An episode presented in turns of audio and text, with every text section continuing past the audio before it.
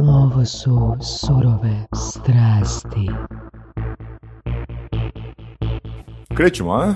Evo ga, dragi slušatelji surovih strasti, prije nego predstavimo gosta, najavit ćemo jedan event, e, dakle 11.3. od 19 sati u History u Tkalči. Održat ćemo panel na temu pozicioniranja u suradnji sa najvećom grupom, meetup grupom u Hrvatskoj, marketing meetupom. Za sada su sudjelovanje potvrdili Damjan Geber i Ognjen Bagatin i tražimo još trećeg gosta kojeg ćemo objaviti u sljedećih nekoliko dana. Danas je s nama jedan interesantan i strastven starić, mladić, kojeg će predstaviti doktor Voras. Hvala, profesor Itonovi. Danas imamo Jerislava Bobića, kojeg ja teoretski trebao znati sa Fera u ono doba kad su dinosauri hodali zemljom i ovaj, nekog mi izgleda poznat, ali baš ne mogu ga smjestiti u vrijeme i prostor. Nije baš, nije baš upečatljiv na prvom, a to želiš reći. Pa da, to je onako naš millionaire next door. Da, da, speaker, da. Svi ti lijepi ljudi liče jedan na druge. E, um, Jerislav je, eto, ja ću reći onako, onako dojam koji sam ja dobio na temelju LinkedIna, na temelju ono što je Luka Kladareć, koji je preporučio, je li, ispričao, a, nekako kao serijski poduzetnik sa puno projekata, sa puno firmi koji su nastali iz tih projekata i koji su uglavnom još uvijek svi živi za razliku od ono, većine koje je nakon napravio pa proda, jel? Tako da ono, mislim da će biti fascinantno pričati o tome kako uh, menadžeti sve to skupa, kako doći uopće do tih ideja koji su komercijalno isplative, a ne samo ono, jel, uh, vikend projekt i, ovaj, i mindset, naravno. E, ali još jedna stvar, mislim, zbog čega se ti toliko, zbog čega se ti uopće ne guraš u medije, jere? Pa mislim, nemate nigdje, ono, kak, znači, uspješan si kao navodno, a nemate nigdje. Kaj to nije paradoks. A, Z- Ono, mislim, Moj ego ne pati na to. ne, a? To je, ono, ne mislim da, da moje eksponiranje medijski će pomoći firmama. Pomoće mom egu, ja se osjeća super, ajme, svi me znaju, on, high five u gradu, ali firmama to ništa ne znači. A onda se pitaš, ok, zašto to radim? Ono, koji je cilj? I ako odgovoriš na to, a, a, to radim da bi bio više cool, onda to nema neku težinu. Meni to ne znači ništa. Znači, u biti, za- zadovoljan si s tim samo što si lijep. Znači, ne moraš još biti To je cool. savršeno dovoljno. Ok, ok, razumijem, razumijem. Kako se ti predstavljaš ljudima? Ja sam Jera. To je to. To je ja to. sam. Nekakav pitch, elevator pitch. N- A nema potrebe. Mislim, ja sam, ono, ako se baš moram predstaviti firmi, ja ću reći ja sam Jere, kako da vam pomognem. N- Ali neću reći ja sam Jere, e, ja sam bio i onda meni Bill Gates i onda su ovi došli, onda smo oni svi. Nema to niti vrijednosti, niti smisla, niti to ljudi biti zanima. Dobro, mislim, komentirao si kao a, pojavljivanje u medijima, a, to bi bilo, ajmo reći, neki odraz ega. A, znači, kako to znaš? Sigurno imaš iskustvo od prije. Pa i bilo je projekata koji su evo ono u nekom portfelju projekata koji su živi i žive, koji su imali iznimno medijsku eksponiranost. Iznimno. Iz milijun razloga koji smo mi najmanje bitan. I onda nema tog nekog efekta. Dobiješ taj hype i svuda si i svi ti plješću i znaju te u nekim zajednicama me i dosta znaju. A- ali nema, ne možeš to konvertirati u posao. A to je ipak samo posao. E, Ono. Što ne možeš konvertirati u posao? Pa ne možeš to, Da to poznavanje konvertirati u posao. Ne, ne možeš, a svi me znaju, osim ako ti nisu potencijalna klijentela Mhm. ili kupci, što mojim firmama generalno nisu. O, o, samo je hype, samo je taj ego osjećaj, ajme, on nešto radi, nije još propao i to je to. Drugim riječima, trebaš biti poznat kupcima, a ne Da, to je skroz druga stvar. novina. A to je, to je skroz druga stvar. Osim ako ne prodeš neki mainstream proizvod, jel da? Pa mislim, da. Ok, ako prodaješ taj neki mainstream proizvod, onda ima to definitivno svoju težinu. Ali ono što ja vidim je da to se u biti ne događa. Da imaju ljudi koji rade, koji stvaraju i za koje nikad ne čuješ, osim možda ovdje kod vas. Ali, s druge strane, onda imaju ljudi koji su stalno u medijima, ne možeš uopće točno definirati što oni rade. I onda završe kao coachevi. A, on je coach. Mhm. I ono, svi su danas coachevi za nešto. Ali onda ga pitaš na temelju čega, pa ne recimo, ko Gary Vee. ono. Mislim, čovjek na kraju toliko Da, godina što on zapravo priča. radi?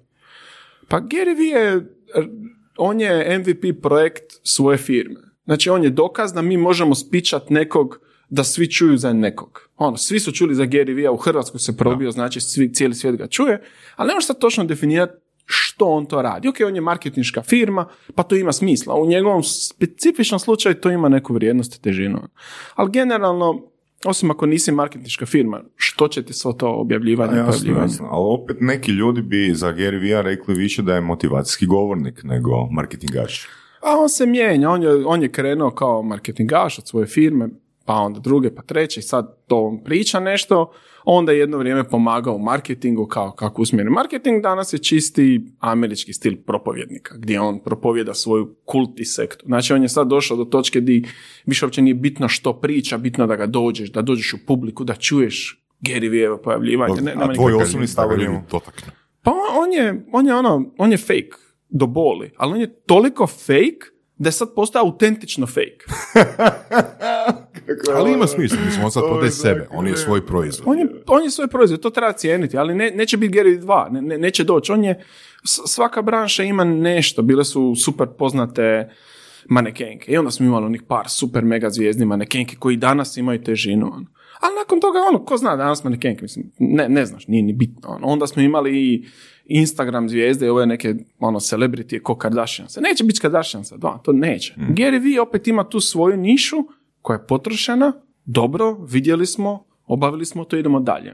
Mm. Ono što Gary Vee čini razliku i to je njegov drive koji je lagano već je počeo ano, umirat. Malo se on isto počeo smirivati. Ali taj njegov drive da bude prisutan i, i, i, i može se puno toga iz toga naučiti. Samo je pitanje da li to relevantno za tebe. Ko- ko- koje su dobre stvari koje se mogu naučiti sa... A to da treba gurat, to, to da treba biti prisutan. Ne, neće se dogoditi bez guranja. Niko ti neće ništa dati. On je imigrantsko dijete i on zna da mu niko nije ništa dao. Sve što je dobio je dobio guranjem, guranjem, guranjem, guranjem. I njegov overnight success je traje ono, puno, puno godina.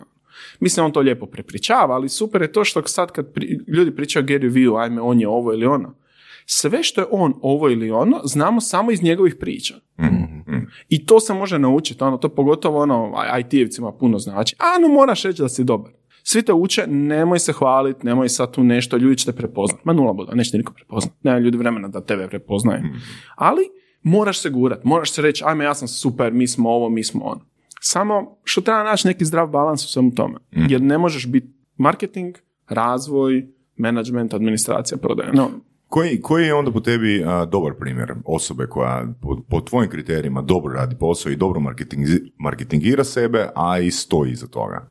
Pa to ne možeš, te ljude nećeš vidjeti. To su samo uspješne firme koje postoje, koje rade, koji samo jesu, nema drame, nema ničeg, nema eksplozivan rast, nema eksplozivan pad, koji su samo tu, imaju, Znači, samo su lijepi. samo su lijepi, ono, rade svoj posao, to nekako guraju, nekako ide, nema drame oko toga. Mm. Mislim, to sam dobio od jednog dragog prijatelja, priča o svojoj firmi, on ima firmu koja se bavi, nije ni bitno čim. Ja pitam, pa dobro, kako si zadovoljan? Pa, evo, 15 godina već isplaćujemo plaće. Mhm, Ja stojiš, mm misliš, ono, metrika uspjeha, ono, pa nije te neka metrika uspjeha, ono, mislim, imaš normalan auto, nisi gladan, nisi Ali opet s druge strane je. ali onda je. Da. I onda shvatiš da je to metrika uspjeha, wow, pa mislim, on je stvorio velju za te obitelji, oni su imali Repeated 15, 20. sale. Pa da, isto ima partnerima, kontinuirane klijente i to. Da. A mi smo jedanput komentirali da, da je u biti formula uspjeha, ako tak nešto postoji, diferencijacija i konzistencija. Znači to što je čovjek uspio 15 godina isplaćivati plaću, to je dokaz uspjeha baš zato jer ima konzistenciju. Da? Pa da, mislim, konzistencija, u- u- ako si u biznisu, ti si mali lanac cijele priče i moraš biti konzistentan ili samo moraš pružati konzistentnu uslugu. To je puno vrijednije nego da si fenomenalan, onda si on tjedan dana u ofu iz bilo kojeg emocionalnog razloga, onda si opet fenomenalan. To nije kompatibilno s poslom. Da, evo recimo jedan primjer zgodan kojeg se često prisjetim. Znate one Apprentice i Shark Tank, Dragon's Dance. serije, Znači postoji ovoga, ta, to je franšiza Apprentice i gledao sam britansku verziju Apprentice-a i uglavnom bio je u drugoj sezoni jedan lik, mislim da zvao Sayed. Onak zgodan, metar 90, a, vidiš ono, lik ima iskustva u biznisu i tako dalje i sad i on za svaki zadatak, znači ili je fenomenalan ili je totalno ispod radara. I već skoro čovjek došao do finala. I Sir Alan Sugar, koji je verzija Donalda Trumpa u Velikoj Britaniji, kaže mu, makar je rasturio taj zadnji zadatak sa svojim timom, rekao mu je moram otpustiti tebe, jer ti si zvijezda. Znači ja ne trebam zvijezde, ja trebam ljude koji su postojani, koji imaju konzistenciju. Zvijezda je za mene rizik. Je, da. Da. Mislim, svaka firma treba zvijezdu. To, to, to je neminovno. Znači, ti trebaš imati nekog vizionara, zvijezdu Mhm, koja će to gura. Steve Jobs je bio zvijezda, on je bio taj koji je bio vizionar, kojim to, ali on nije napravio mobitel, on nije napravio ništa. On je zvijezda, on gura, njegov drive je On je bio isto milestone tako kako se ide. veliki filter za ideje, isto tako. Znači, u neku ruku se može reći da je on formirao iPhone time što je, recimo, prihvaćao, odnosno odbacivao ideje koje su mu dolazile od njegovih zaposlenika. Ne, na, naravno, apsolutno. Mislim, čovjek je definitivno bio onaj koji je imao viziju koju su drugi ispunjavali. Ali bi bilo jako pogrešno da je bio neko dosadan na čelu Apple, a da su ljudi poput njega ispunjavali. Ne bi se to dogodilo. Tako da treba odabrati taj karakter ljudi je strašno bitan. Ono, na, na jednog mesiju mora biti puno sljedbenika. Mhm. I ono, jako je bitno da ljudi nauče čemu pripadaju. Da li žele biti oni koji žele drajvat viziju ili žele biti oni koji to žele odrađivati. Kako si ti uh, stvarao viziju? Pa mislim u početku kreće slučajno. Znači ono, prve firme se dogode. Nema drugog objašnjenja. D- firme se dogode. Mi- mislim da to treba ponoviti. Znači, dragi slušatelji surovih strasti, firme se jednostavno dogode. Pa da, ne, nekako se nađete u situaciji koja vas povuče, u tom trenu se učini logično, imaš nešto novaca. Jel možeš dati primjer? Ono, kak je, evo, kak su prve dvije firme nastale, odnosno dogodile se? Evo druga. Druga je fora. Znači, par prijatelj je pozvao jednog momka iz moje firme da mu pomogne jer ima veliku instalaciju nekog broda i trebamo jedan dobar tehničar da to pomogne i sad su oni išli na to. Ja sam rekao, naravno, pitaj ga, mislim, znate se svi, on, šta pitaš mene, dobit će godišnje što god. I on je krenuo raditi i onda je dogodilo se tom momku drugo dijete. I on kaže, a ne mogu sad otići, a ovaj kaže, gle, meni treba netko da mi uskoči, ali nemaš tu ništa za raditi, samo trebaš doći tamo malo to pogledati i to nešto i onda sam otišao ja umjesto njega. I onda smo došli tamo i onda sam to još nešto malo pomogao i shvatio to baš u biti ne valja, da taj koncept ne valja i na putu za nazad ja sam rekao ovo se mora moći bolje napraviti. Kad kažemo to, to su A ovo IT su konkretno bili mrežni rutovi, mrežni ruteri za brodove. Mislim, pokušali smo mi to sa klasičnom opremom, shvatili smo ovo nema, ajmo prodavati neku opremu koja ima, pa smo shvatili da toga uopće nema na tržištu i onda smo napravili prvu, ono, napravili smo našu firmu za mrežnu opremu za brodove. Kao ono, zbilja niša tržište koje ne možeš ovako sa ceste ući, možeš ući samo preko nekih vrata, preko nekog. A u tom slučaju si imao vrata, je li? Pa u tom slučaju sam imao vrata, zato što moj partner radi u tom području, on je ono, imao je, ne znam kako hrvatskom reći, domain specific znanje, znao je ljude, znao je procese, znao je praksu, znao je cijene, znao je support, znao je očekivanja, znao je kako uopće okrenut se i gledat, pa je to bila ulaznica. Bez toga, ono, ne, nebitno moje znanje ili neznanje, ne bi se ništa uspjelo. Ali onda te to, u tom trenu moraš biti spreman i reći, ok, ja želim ući to, spreman sam ući to, imam resurse koje mogu dati, bilo novac, bilo vrijeme, i onda tako se firma dogodi. ono. Doslovno se dogodi. Mislim, to je dosta uska niša, ali vjerojatno, vjerojatno je jako uh, uspješna, jako je elitna. Mislim, jako malo ljudi vjerojatno to radi, ali oni koji mogu platiti jahtu, vjerojatno imaju jeli, resursa da plate i dobar sustav na njoj. Kad smo pravili ruter, onda smo imali ono mali ruter, srednji ruter, veliki ruter. Pa, pocinčan, posrebrnjen, pozlačen. Da, i sad sve, sve su to velike skupe stvari i ono sad sjediš u kafiću, onako razmišljaš šta bi trebalo napraviti, treba nam ono brand maker, ono, da, treba nam veliki ruter. I ovaj, kaže, ajmo mi napraviti ono, full veliki ruter. A evo, bili si ročići, nismo imali ni za komponente, ali na veze, napravit ćemo i veliki ruter. I, ovaj, i napravimo mi ruter koji kaže, o, košta će 5000 eura.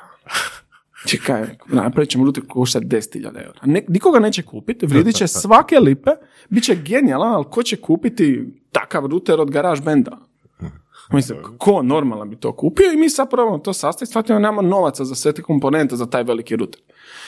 On je ekstrapolacija manjih, stvarno je nevjerojatan i mm.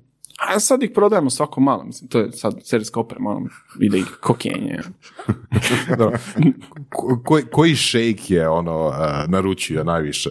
A mi, mi, mi ne radimo direktno, mislim tu i tamo dobiješ neku direktno šejka, mi imamo sreću imamo stvarno dobru distributersku dilersku mrežu po svijetu, a ne možeš ti prodat ruter na brod, to nije opcija, ne, ne možeš ni doći na brod. Mislim da, da ja dođem u te marine, mene ne bi hostese pustili da priđem blizu broda. No, Čekaj, iako čekaj, je naš... ljepota ne prolazi u marinu. Ne, ne, Ja, ne, sunce, ne. Kakvi. Znači, ne, ne, ne bi me pustili da priđem brodu koji je pun naše opreme.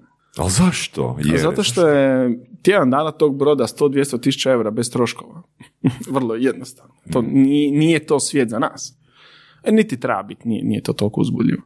Ali, ovaj, ali to tako krene i onda kad se malo potvrdiš, kad stekneš neku reputaciju, privučeš ljude i stvarno si tu, imaš konzistentan proizvod, imaš konzistentno support, support je glavni u toj branši, onda to polako počne rasti i evo sad smo serijska ugradnja u najluksuznije jahte na svijetu. Ono, možeš birati naš mali ili veliki. Koliko u svijetu ima sličnih firmi kao što je vaša? Kao što Nema ih, nema ni jedna, uh, nema ni jedna ovako fokusirana. Ima, ima nešto firmi koji proizvode konkurentske proizvode, daleko od toga. Ne, ne, ono, kupuju ljudi druge proizvode, skinu naš pa ga baci umar, kaže ovo vaše govno, ono stavi čovjek konkurentski. Ima toga, naravno, i suprotnih situacija puno. Um, ali to je relativno malo tržište, recimo ima sve skupa 4-5 firmi koje mogu uopće neke sustave dati, pričom smo mi jedini specijalizirani za brodska rješenja. I generalno, ono, u sva naše vrline i mane koje ih imaš, ipak smo mi jedini specijalizirani za to. E, baš to je u, u biti super pitanje. Znači, ti nisi okorili IT-evac. Pa ne znam da li sam ukorio. A, jel jesi? Tre, tre, tre- ok, ajmo ovako. Znači, kako ste, kako ste odlučili a, odrediti nišu?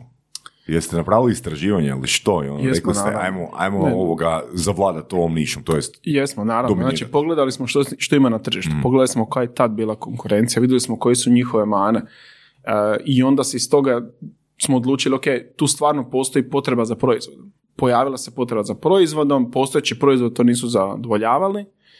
Svjesni smo da je niša i onda smo odlučili ovako, ok, teško je ući u niša market, to je tvrdo, skupo, teško. S druge strane, teško je izaći kasnije. Ono, imat ćemo veliku, to, nećemo imati firmu koja će narasti na 200 ljudi, specifično je, ali zato ako uđemo imat ćemo vrlo stabilnu firmu koja će izdržati puno 15 godina s konzistentnim plaćama. bez problema. Da, da.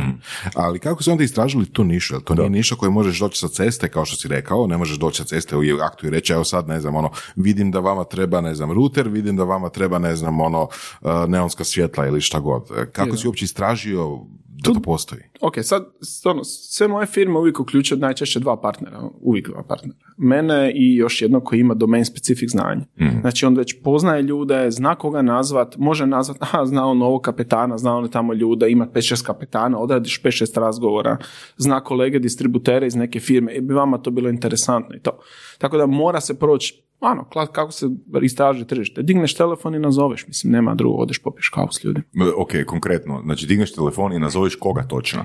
Ljude koje već poznaješ od prije. Znači moraš nazvati neke ljude koje poznaješ od prije. I bez toga jednostavno ne ide. Ne možeš ući u nišu bez da znaš koga nazvati. Moraš razgovarati sa tim ljudima. Točka. Ljudima koje znaš i koji već jesu, Jesu, u da. niši. Koji već jesu u niši. Ok. Znači, bez toga ne postoji. I u, među tim ljudima biraš partnere, ako sam dobro razumio. Ne, o, ti, ti odabereš partnera čovjeka, kako bi ja odabrao firmu? Meni je danas, kad poželim raditi novu firmu, uh, kad vidim neko područje koje me strašno muči, super i onda imaš tih ideja za te firme uvijek na lageru, ono, desetak. Ali nećeš ići u tu firmu, zato što nemaš pravi tim. Pravi tim imaš kad pronađeš pravog partnera koji ima neko domain specific znanje, koji ima to što te komplementira da možeš oformiti core dio firme. I onda još malo kultura, još malo vrijednosti zajednički to. I onda kad se to složi, onda se u biti oformi ostatak. Meni je ovo super ko, ajmo reći, e, generalno pravilo. Jel možeš ono pokušati za slušatelje pojednostaviti i strukturirati? Znači, ajmo krenuti od ideje. Znači, imaš ideju, odnosno vidiš područje koje tebe, slušatelja ili mene, Vorasa, muči.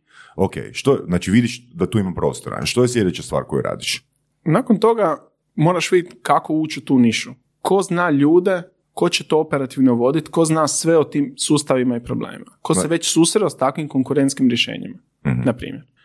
To je prva stvar. Druga stvar je, moraš ići razgovarati sa ljudima koji već plaćaju ta, rješenje za taj problem. Koje ti hoćeš napraviti? Da, Da. ok, dalje. I onda ih moraš pitati da imate ovo, bili spremni preći na to. Ok, ajmo ovak. Ja, ja, mene muči što, idemo na konkretan primjer, mene muči što u krugu, ne znam, tri kilometra od uh, mog stana nema autopravnica. I to me muči. Želim otvoriti autopravnicu. Što treba napraviti?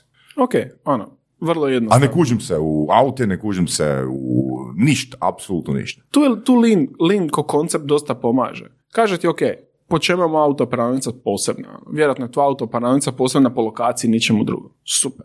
Ok, i sad, ono, koja je lokacija uopće moguća? Da li bi ljudi tu došli da se peru?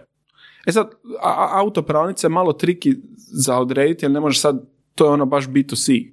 i ogromno je tržište, teško je razgovarati. Ali možeš porazgovarati, ne znam, običeš firme, evo u ovoj zgradi ima dosta firme, običeš firme, pitat ćeš ljude, mogu li porazgovarati dvije sekunde, radimo istraživanje.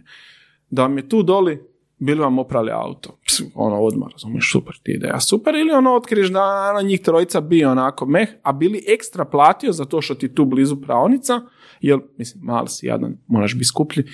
I ovaj, on ti kaže, a gle, ne bi ono, mislim na putu do doma ih imamo ono dvije. Znači mora se proći to istraživanje uživo, moraš razgovarati sa ljudima i onda tek ideš praviti MVP. I onda znaš, daleko smo mi od firme, sad to sve. I onda ćeš to napraviti u nekom malom skopu i vidi da li ljudi dolaze. I onda Što znači mali skop? Pa to znači da ćeš iznajmiti teren, nećeš ga kupiti, to znači da ćeš uzeti malu kanticu ili ćeš prati rukom i reći uskoro ovdje je najbolja pravnica na svijetu, dođite na pranje rukom, evo vam za pet kuna peremo auto rukom. I onda ćeš ti sam prati rukom za pet kuna auto. I onda kad skužiš da ipak ljudi stanu, dođu, s onim obećanjem što će biti, ali svjesni da su early adapteri i da koriste to sa rukom i kad vidiš da stvarno ljudi dolaze, da si stvarni novac dobio, da su zadovoljni, onda kažeš ok, sad idemo kupiti, sad idemo investirati, sad ćemo uzeti mašine, strojeve, ljude i to. Mhm. Ili možeš napraviti tako da jednostavno kupiš sve to i moliš Boga da će proći. Ma, Nema Boga. Šta je, tvoj- šta je u svom iskustvu, jer ti si bio dosta i mentor drugim a, timovima, šta je u tvom iskustvu češća pojava? E, počet pa onda moliti Boga da je ispravno ili Je, istraživati? To je, znači, klasična pojava, mislim ja dolazim iz svijeta IT-a i mislim dolazim još uvijek jesam. Uh, klasična pojava, je, joj vidi, ovo je cool, ovo se sad totalno može napraviti, meni ovo zvuči super.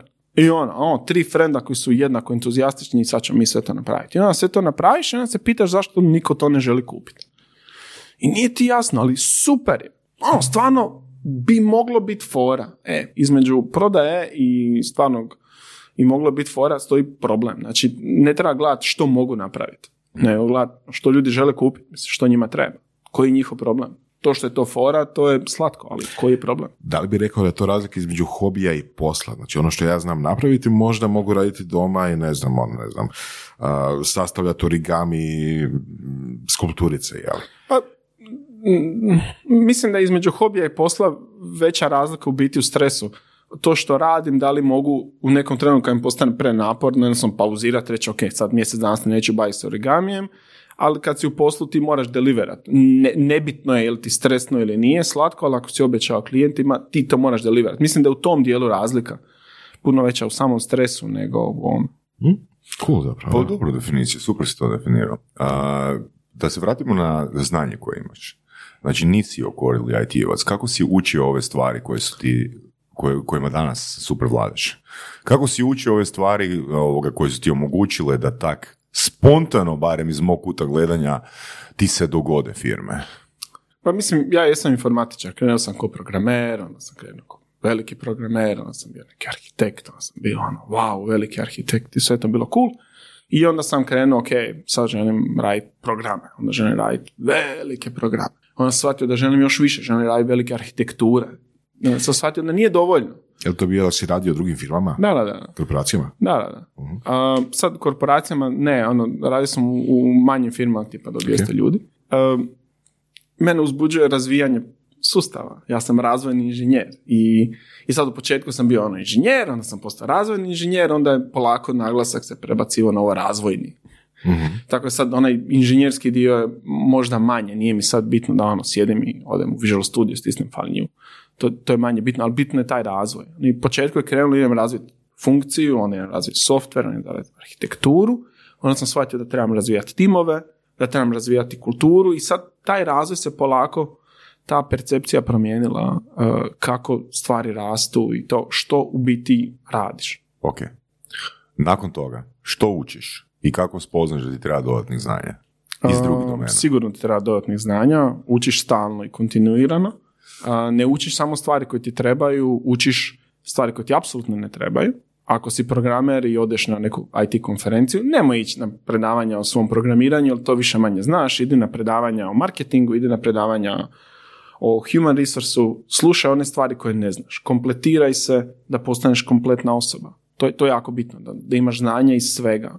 Te neke fore, a ja sam guru za neki mali mikrosegment, to je slatko, radit ću u nekoj firmi, držat ću u nekoj kantici i to je ok. To za, za, jedan tip ljudi fenomenalno.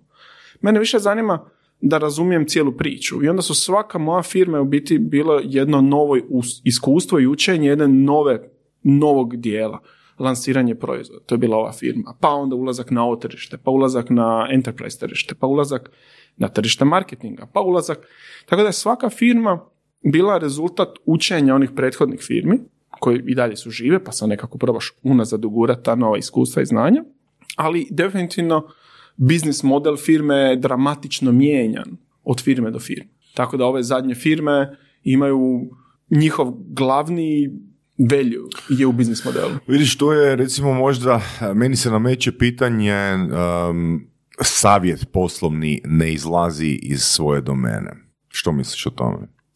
Odnosno, radi stvari u koje se poprilično razumiješ. Ali u principu ti radiš. One imaju zajednički Da, nazivnik da. stvari koje ti radiš. Na, ali, Da, da, da, mislim, moj, moj iskren savjet svim informatičarima, njima možda jedino mogu da savjet je nemojte raditi s drugim informatičarima. Apsolutno izađite svoje domene. Ako prodaješ soft, programerima software, to je apsolutno najteže, a- ali nemaš taj neki specijalni value, jer svako drugi može sjest to napraviti. Ali ako prodaješ svoje iskustvo i znanje a, zubarima, njima može strašno puno pomoći. A, a value firme je upravo u tome koliko si pomogao nekome kako oni percipiraju tu pomoć. Znači, ne ostani u svom krugu, nego odi maksimalno daleko iz svog kruga. Mhm. Njima treba najveća pomoć. Ono, ona klasična priča, a on je super sales, on može prodati frižider eskimima. A nemoj prodavati frižider eskima, odi maksimalno daleko od eskima. Njima prodaj frižider. Njima će to puno značiti. Mhm. Odi u Afriku prodaju. Pa da, odi u Afriku. Mislim, odi u Afriku, no, sad u Afriku Aj, baš cool, ali vas, da. uh, odi negdje gdje je veća potreba za tim tvojim. Evo, pričamo o firmama koje si imao, još uvijek imaš. Koji, koliki je to broj čisto otprilike da... Ne znam, ne znam. Čekaj, čekaj, čekaj, ne znaš. Ne znam. Stvar je definicije. Znači, što znači firma? Ima nekad za jednu firmu ima dva pravna entiteta. Je to firma? Su dvije firme. Nekad je jedna firma trenutno hosta na pravnu u drugoj firmi koja će za nju izda račun zato što je firma iz, ne znam, SAD-a, pa nije zgodno sad slati račune, nema se maltretirati Ok. za taj mali promet. Ali kažem onda, ne znam, broj projekata ili tako nešto, to možda bolje. Ne znam. Nije tako lako definirati. Stvar, stvar je definicije. I, i, onda kad kreneš... Razlog pitanja je, jer eto što, što smo spomenuli par puta da jel, više firme, više projekata si radio i čisto da slušateljima dočaramo koliko je to. Znači, to Pa je recimo pet. 7 do 10. 7 do 10, eto. Evo, Ono. super. Znači, kao čovjek koji ima iskustva za 7 do 10 uh, uzmemo projekata ili, ili firmi, uh, očito možeš pričati o tome. Pa da, i previše. Previše, da. Mislim, ono, mogu stvarno entuzijastično, svako od njih voliš i cijeniš i čuvaš. A evo recimo ovako, koji su za tebe bila najiznenađujuća iskustva pri tome svemu? Recimo, pri tim projektima, jesi našao nešto što ono, fakat je ono blindsidalo, nisi uopće očekivao ili... Ono, Pa ono, a, da nisam baš pametan, to me ono uvijek fascinira koliko pametnih ljudi ima. Drugo da, ano, svijet je veliko mjesto. Ne možeš nikad pocijeniti koliko u biti u maloj sredini živiš, koliko je tamo. To su recimo dvije stvari koje, koje me uvijek fasciniraju iznova. Koliko neko ode u neku drugu sredinu i onda tamo fenomenalno uspije. A t- tu je bio ono, malo ili ništa ili nije se uopće vidio. To, to su ono dvije temeljne stvari. Stvarno mislim da treba malo proširiti treba izaći van i treba biti, razgovarati s ljudima. Nevjerojatna je količina kako to izgleda u tvom, u tvom primjeru? Kako ti izlaziš van? Da li si razmišljao da živiš vani ili... A ja sam jedno vrijeme i živio vani na početku, ja sam sve naopako napravio. Ja sam prvo išao raditi vani, onda sam se vratio nazad. Uh, nije vani toliko bolje, mislim pogotovo iz svijeta IT-a. Uh, puno je lakše u Americi neke stvari progurati, oni imaju startup kulturu, puno te manje kažnjavaju za neuspjehe, uh, imaš puno veći pristup investicijama ako je to tvoj ono, hobi, ali mi, mislim da mislim da se stvarno može strašno puno napraviti iz Hrvatske, ali da moraš biti u kontaktu s drugim ljudima. Znači I- moraš izvana, ići izvana. Znači moraš ići na strane konferencije, moraš razgovarati s drugim ljudima, tako je svejedno kuda i kako. Ono. Mo- doslovno možeš uzmi Tinder pa ono, odi sa strankinjem na kavu ili odi na couchsurfing. Sve jedno je. Samo razgovaraj s ljudima jer bez toga i tog osobnog kontakta nećeš doći do nivoa gdje će ti oni u biti reći i neš moći postaviti prava pitanja. Ok. Uh, ovako kako si, kako si to rekao, kako si ispričao, to je nekakav način učenja zapravo i kulturi, načina razmišljanja koje su jel, vani, odnosno kod, ti, kod te druge strane. Jel na to Pa misliš? je, da, mislim, čovjek nauči neke stvari kad je na puno projekata istovremeno. Prvo, operativno je to neodrživo, znači ne možeš to imati, to nije opcija. Osim ako mnoge stvari ne, pri, ono, ne prihvatiš, ono, moraš biti zahvalan svojim ljudima, ono, istinski zahvalan. Ne možeš raditi mikromanagement. Uh, sve one stvari koje, kad imaš jednu firmu, onda si strašno izložen mnogim, mnogim problemima. To ti je sve, to, to si ti firma će ili uspjeti ili ćeš ti propast. Ono, kad imaš više firmi, a ne, nisi ti firma, ti si dio te firme, zahvalan si ljudima koji tu rade, istinski si zahvalan, ali se ne identificiraš s time. Da, koji recimo da imaš jedno dijete i devet djece. Pa, Prvo dijete je ono, e, to je moj sin, a ono već treće, četvrto, znači, a, još jedno, a, još jedno, a, još stvarno jedno. mislim, da, stvarno mislim da je bitno imati barem dvoje djece. Mislim, ja, ne, mi nemamo djece, ali sam ponosni stric. I sad kad dođeš kao ponosni stric, kako da ja svom malom nečeku kažem ne? Pa vrlo lako, zato što ima i sestru. Ja njemu ne mogu reći ne, ali mu moram reći ne da bi se bavio sa sestrom. Tako i u firmama, to je ja- jako, jako bitno. Moraš reći ne. A sad ako imaš jednu firmu, nema para na računu, ne znaš više što napraviti, radio bi bilo što i onda od jada radiš ono over engineering, dodaješ to bez veze, u biti samo radiš negativan efekt na firmu, Aha. Ali kad imaš više firmi, to ne možeš si priuštiti. Moraš raditi stvari koje imaju vrijednost i tri puta se zapitat jel to ima vrijednost, ali ono, jel zbilja ima vrijednost ili to radim da bi se dobro osjećao. Možeš dati neki konkretan primjer? Molim te. To je evo, mm, svaki, Evo recimo mogu ja čisto ono Može. intro jednostavno napraviti. Znači, moja žena je radila u jednom arhitektonskom studiju i dobivali su feedback od a, znači suradnika, geodeta i sličnih kako vi radite fantastične nacrte. Znači ono i te takve nacrte treba pokazati drugim arhitektima da vide kako se rade nacrti, a zapravo nekoliko mjeseci poslije se firma zapravo ugasila. Zašto? Zato što su oni zbog nedostatka posla a, zapravo radili predetaljne nacrte. Znači nigdje niko ne radi takve nacrte koji ima posla. i ima razloga zašto. Da. Mislim, to je ono, to je, treba naći taj balans. Ono, dodajem vrijednost firmi, ali koja je cijena? Ok, koja je, u, evo u programerskom rječniku, dodat ću neki feature u software, ali koja je cijena toga? Dodajem ga iz dosade, možda će biti cool nekome, ali to treba održavati, to treba testirati, to treba deployat, to treba educirati, odjedanput tvojih pola sata posla se pretvori u 30 sati kasnije za druge ljude. I izazoveš puno više problema nego ne to reći ne je jako bitno u poslu. Ano, moraš moći povući crtu i firma mora biti zdrava. A da je bila zdrava, mora biti lean, odnosno ne smije imati puno tog viška. Mislim, sve firme imaju viškove, ali moraš ići ka tome da se to smanji. Je li bilo teško tebi preći, evo, kao si je pisao slučaj jedne firme gdje si ono, ti izložen raznim utjecajima i ako firma propadne, ako ž- se nešto dogodi, prelazi, prelazak između jedne firme i N firmi. Užas. Užas, ono, katastrofa. Mislim, ima još stvari koje me plaše onako beskonačno.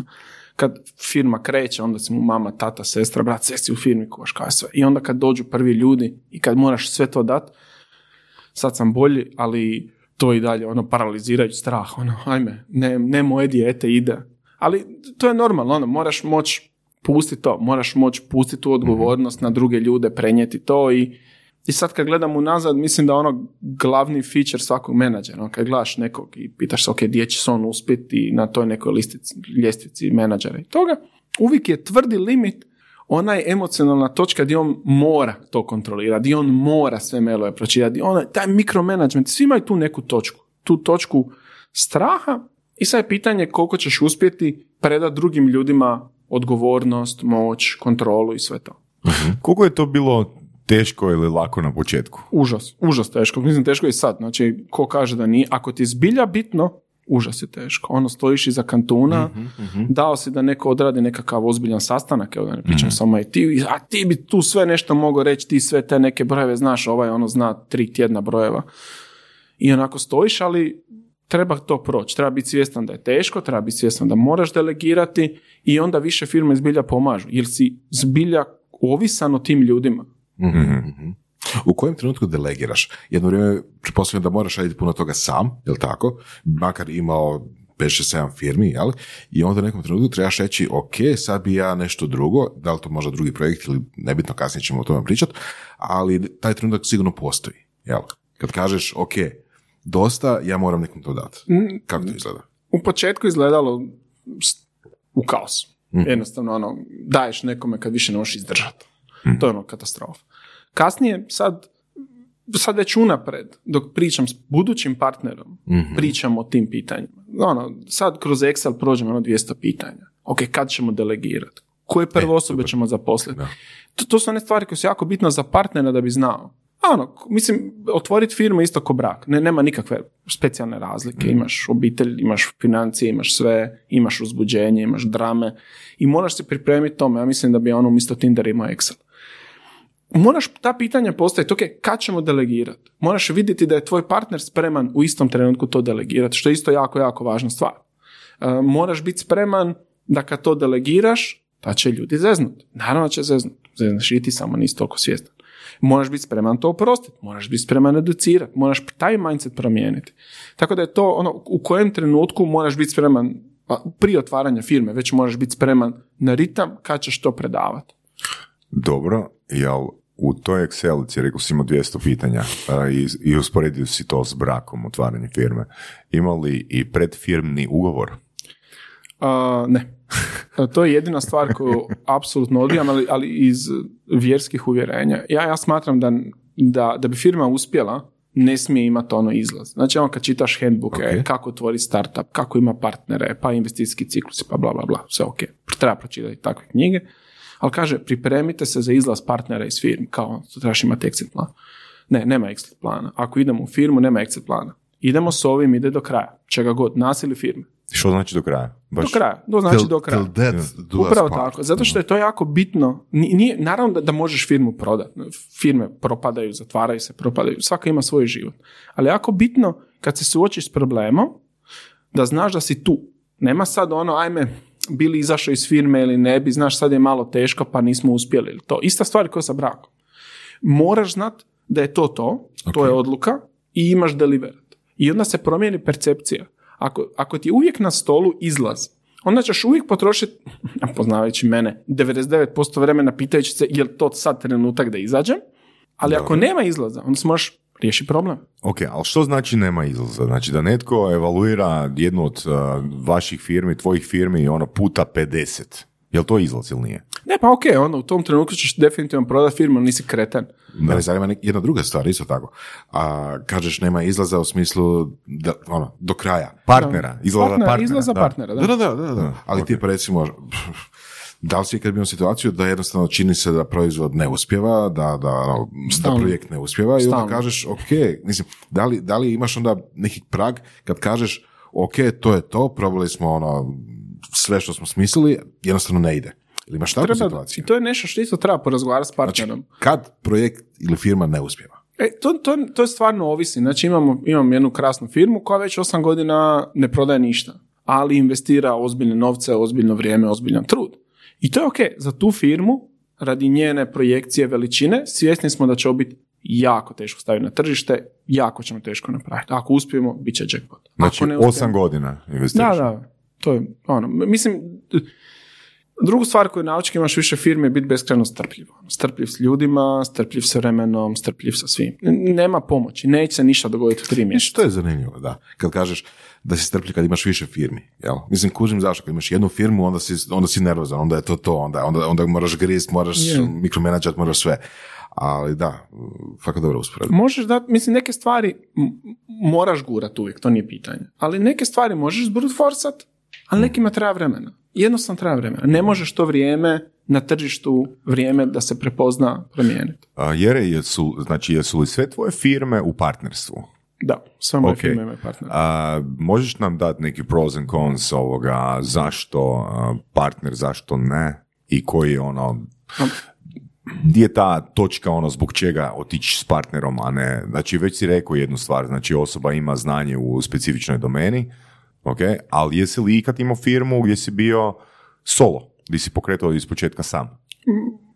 Ma, ima firmi gdje sam solo, ali to generalno nije dobro, zato što moraš biti svjestan svojih nedostataka. Moraš biti svjestan da ćeš ti zablejati u neku glupost i da ti je potreban netko koji će ti reći aj malo staj na loptu. I, I strašno pomaže netko da se možeš osloniti na njega da on to preuzme. Partneri nisu zaposlenici. Nikako zaposlenika ne smiješ očekivati, ne znam, rad van radnog vremena ili tako neke stvari. To, to nije za njih. Ako hoće to da radi, nek budu partneri. Ono, ima sigurno način da se dogovorite za partnerstvo. Ali partner je tu da tebi pomogne i da te kontrolira. Ne možeš od zaposlenika očekivati da ti kaže po glavi daj, molim te, ono, očajna ti ideja. Nije fair od njih to očekivati. Tome partner služi. Partner služi da imaš još jedan objektivan pogled na to. On zna sve o firmi, zna sve o projektu i može tebi reći kad si ga totalno izgubio. A to Jedan- se svako malo dogodi, nije, nije to ništa. Jedan partner ili više? Pa Što ja kažeš volim- na dva partnera? Super, zašto ne? E, opet ovisi o ljudima. Jako je teško naći dva partnera. To je isto koji brak. Možeš se oženiti s jednom ženom, možeš imati dvije žene, ali, ili dva muškarca, whatever, ali postaje eksponencijalno teže. Sve postaje teže i onda se Donošenje događaju- odluka ili što konkretno? Pa da, mislim, u, tom, u tim situacijama kad je troje ljudi može se do- doći do situacije da jedna osoba bude šikanirana. Jedna ovako, svi imaju pravo veta, svi imaju jednako pravo i svi imaju jednak ulog. Taj balans je bitan. On, u svemu treba tražiti te balanse, a ovaj prirodni balans odnosa je meni za sad, rekao bi, zgodan. A, pitanje je, da li ti partneri imaju a, također a, svoje firme u partnerstvu s drugima? Neki da, Hm? neki da, da, da pače. Imaju solo firme i partnerstvo s drugima, naravno. Zanima me još ona tvoja Excelica. Um, da li se događalo ili koliko puta se dogodilo da sjedneš s potencijalnim partnerom, prolaziš kroz ta pitanja i na kraju sastanka kažeš mi nismo za partnerstvo? Vrlo često. Ne, to je, mislim, kad, vrlo često. Znači, moraš biti u situaciji da otvaraš firmu, moraš biti u situaciji da tražiš partnere. Da, naravno. On, apsolutno, naravno. Mislim, to su, one, to su ona pitanja koja svaku mladu firmu ubije. Tipa, imamo na računu par sto tisuća kuna, hoće li se to dići da bi neko kupio neki blentavi autić, ili ćemo to ostaviti na računu firme da bi imali osiguran cash flow, da bi imali osigurano to. To je, to je strašno bitno. I onda ti stvarno moraš popričati sa partnerom da dijelite te vrijednosti. Hoće li se firma financijski iscrpljivati tako da od mjeseca do mjeseca živiš ili ćeš ostaviti nešto novaca na računu i što to nešto je i koliko godina će to tako trajati. To, to su ono od tih nekih o- o praktičnih stvari do politike plaća, politike odnosa u ostaloj firmi. Ako ti želiš da tvoji ljudi imaju, ne znam, 13. 14. plaću, ako želiš da imaju božićnje, us- on, da imaju te neke benefite velike. A tvoj partner ne bi, on bi ih držao na ono zakonski 18 dana, da rade ko konji, rade vikendom i onda tu, tu, tu će nastati taj konflikt. Mislim, danas kad otvaram firme, moje prvo pitanje je ta ono, kultura firme. Koje vrijednosti će ta firma imati? Svaka firma ima, svaka firma je odraz vrijednosti ljudi koje vode. Svaka. Ako si ti introvertiran i malo paranoičan, cijela firma će biti malo introvertirana, malo paranoična. Ko kultura. Ako si ti teški birokrat, to će se dogoditi. Mislim, to se može vidjeti, ne znam, na Microsoftu. Znači, inovativna firma, je došao Steve Ballmer koji je ono B2B, uh, glasan, naporan, agresivan prema drugima i to u jednu fazu je Microsoft bio glasan, naporan, agresivan prema drugima. Sad je opet s Nadelom puno, puno bolja situacija. Firma je uvijek odraz ljudi koji su kreirali tu kulturu. I jako je bitno tu kulturu naći, nema nazad. I ono što mene fascinira je koliko se svaka firma razlikuje. I moje, koliko se te kulture, ta promišljanja razlikuju od firme do firme. Neke su nestrpljive, neke su strpljive, neke su ovako, neke su onako, neke su glasne, neke su tihe. Svaka ima svoju, svoj mentalitet. I Jesu u tom slučaju te razlike do partnera, mislim, pošto su ti, recimo, jedna Ili- zajednička točka, On ima multiple CEO uh, personality disorder. a, dobar, dobar. Oblikovano je i firmom, i ljudima, i tržištem, i potrebama, naravno, ali u najvećoj mjeri je oblikovano partnerom. Znači, biranje partnera je strašno, strašno bitno. I, I onda nakon toga sve dalje je puno, puno lakše. Isto koji brak, isto koji bilo koja druga stvar. Ono, na kraju su, uvijek kad se radi nešto s ljudima, potpuno je svejedno ćemo mi otvoriti firmu ili skuhati ručak za deset ljudi. Ista je stvar. Isti su procesi, isti su ljudi, isti su izazovi, isti su problemi. Imaš jednu pećnicu, dvoje nas kuha. Imaš jednu kuhinju, nas je dvoje. Treba, imaš jedan frižider, treba kupiti, logistika, nabava, novac, vrijeme, očekivanja. Hoće ovaj biti na PlayStationu dvije minute prije ručka, pa u zadnje sekundi, hoće to dva dana prije raditi. To, je na kraju ono odnos među ljudima. Da. puno toga što pričaš mi je e, dosta zvoni na jednu usporedbu recimo američkog načina poslovanja i domaćeg, mislim, jel? To je opet malo karikirano, ali ima nešto o tome. Da e, kod nas još uvijek nije razvijena ta svijest da u jednom trenutku vlasnik i menadžer ne moraju biti ista osoba.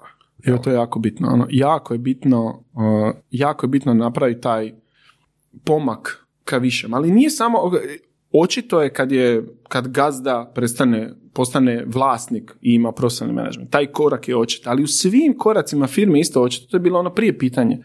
Kad ćeš delegirati nešto? Da, da. I mene uvijek fascinira taj ka potencijal ljudi da od garaž benda polako napreduju do CEO-a, debelo višoslojne arhitekture ljudi i možda diversificirane geografski slično. Znači, moraš opet odabrati ljude, partnere ili zaposlenike koji imaju taj kapacitet da rastu, da mogu gledati više točke. To, to je strašno bitno. I na kraju ćeš zapet na nekoj točci, ono što bi rekla teorija, na onoj točci nakon koje si sposoban. Nažalost, ali zapećeš negdje. I onda radiš na sebi i pokušavaš prevladati svoje strahove, fobije, da možeš to rasti. Strašno je bitno maknuti se iz operativnih stvari koje, ono, strašno je bitno dati drugim ljudima. Pogotovo ono ljudima koji su čisti profesionalci. A, neko bi možda od slušatelja rekao, ono, fakat jere, sve super što pričaš, ali meni tu djeluje da ti jako malo radiš u odnosu na sve projekte koje imaš otvorene. Vi izgledaš više kao neki nadzornik i filozof i vizionar. A, mentor. Mentor, eto.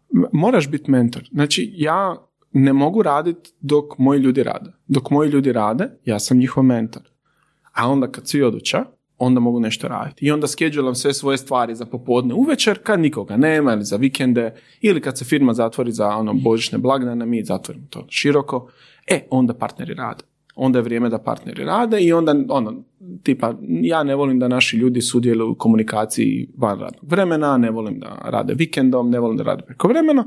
Niko im ne brani, niko ne gleda kad rade, tako mi sve jedno su uredu ili nisu, nemam ni pojma jesu li uredni, niko toga, to je nebitno, znamo di su projekti, ne znamo di su ljudi, ali, ovaj, ali onda radiš ono, kad imaš svoj me time, onda sam programer, ili onda sam ja dizajner, ili onda sam fotograf, ili onda sam bilo koja od tih stvari, onda ću uzeti tu rolu, stavit ću kapicu fotograf, ja ću se baviti fotografijom, ili ću se baviti marketingom, ili ću se baviti nečim. Ali to je vrijeme kad nisi s ljudima. Dok si s ljudima, trčiš okolo s kanticom, gasiš požare, praviš kave i pitaš kome mogu pomoći. To je to, decid. Super. Da. da. Koliko ti dugo trebalo da skužiš to? Još nisam. Još nisi. Ok. Um, počeo si sa prvom firmom ili si prije imao nekakve aspiracije da radiš to što si upisao?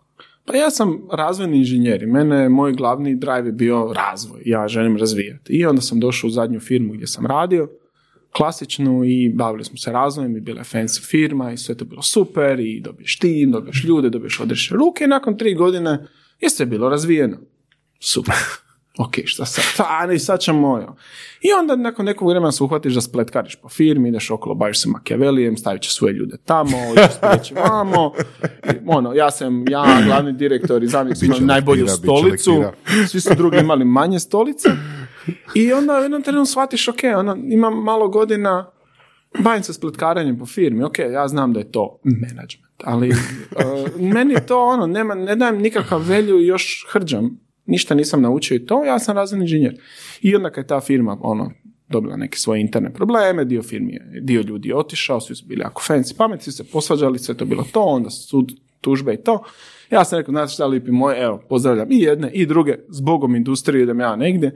Dobio sam super ponudu da idem biti razvojni inženjer na sustavima za promet. Dobio sam odriješene ruke, rekao, evo ti napravi to, to je sve što meni treba reći. I ovaj, biti nije, meni trebaš reći to i onda pitati onako, a jel ti to možeš? I, to, i samo pusti budalu on.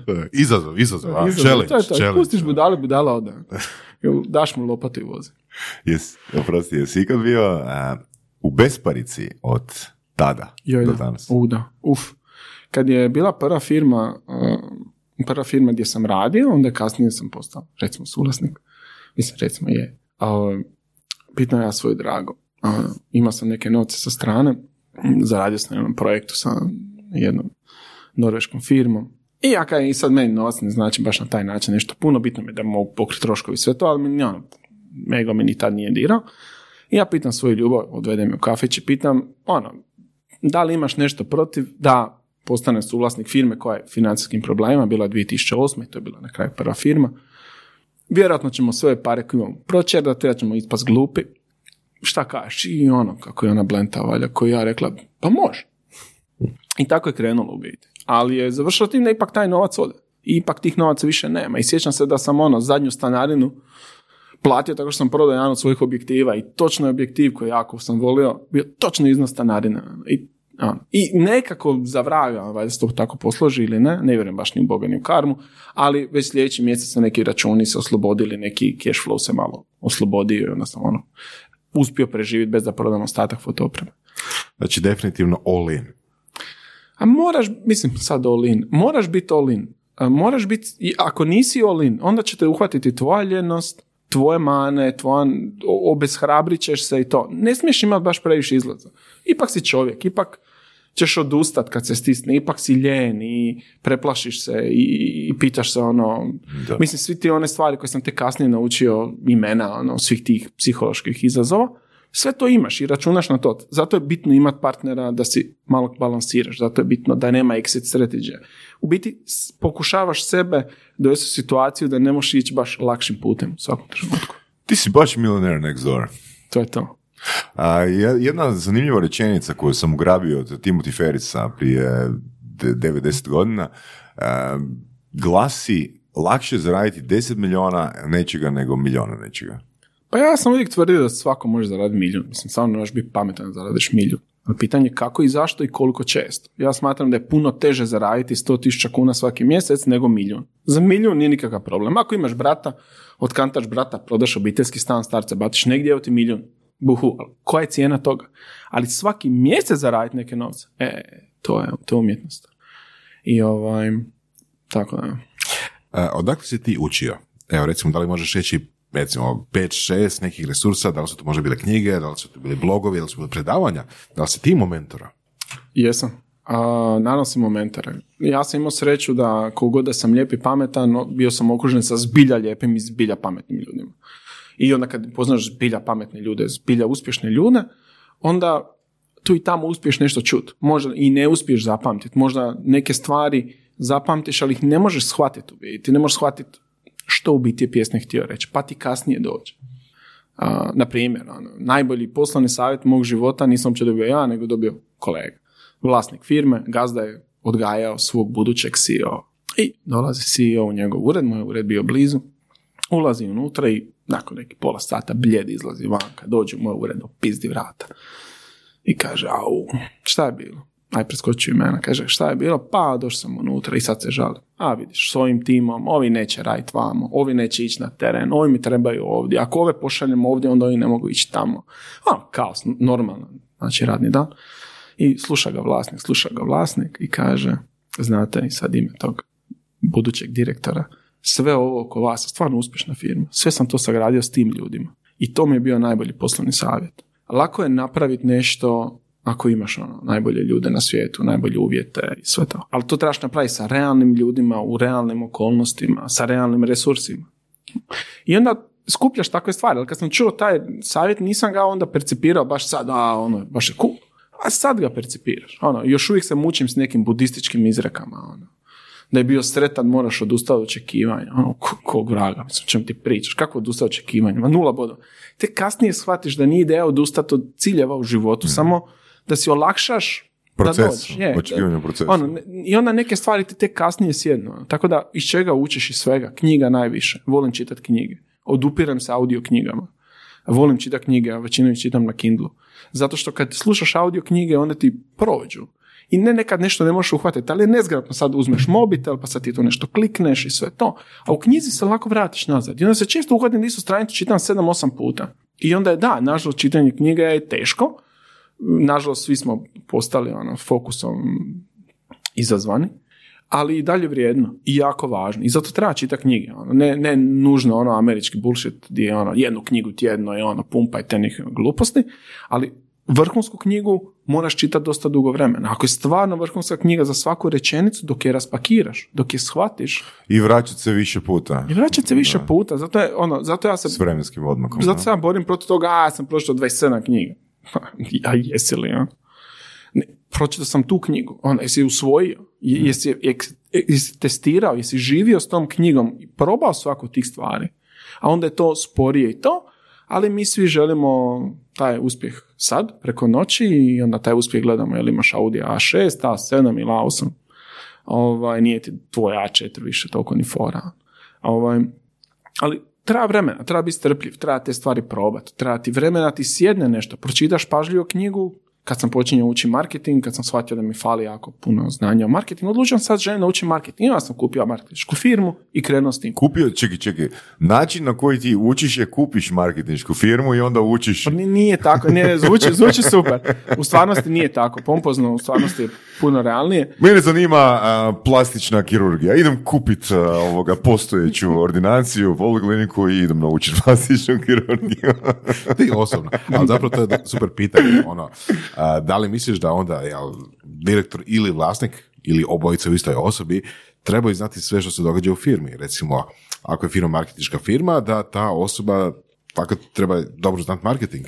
Da. Da, ok. Da. Jer Mislim, mislim sad- samim tim što si rekao da si mentor, znači ti a, razumiješ cijeli proces, znači ti sam, ono, be, koga god nagledaš razumiješ što, što, točno što ta osoba radi. Mislim, govorimo o skopu. Naravno da ako si direktor Repla, ne, nema šansa što ti sad razumjeti proizvodnju čipova. To, to nije opcija. Razumit ćeš koncepte, ali ćeš opet, tvoji ljudi će znati sve to. Znači ti moraš moći upravljati firmom, moraš znati, postavi prava pitanja za početak. Ne moraš biti najbolji na svijetu, ali mislim, to, to se vidi u sportu sjajno. Direktor, ovaj, trener od Kosteličke, pa nije on znao bolje skijati od nje. Opet u drugoj si poziciji. Ti ko trener vidiš stvari izvanka. To je ko partnerstvo u biznisu. Pa to je ko Ono, partnerstvo u svakom slučaju, mislim, na- naravno.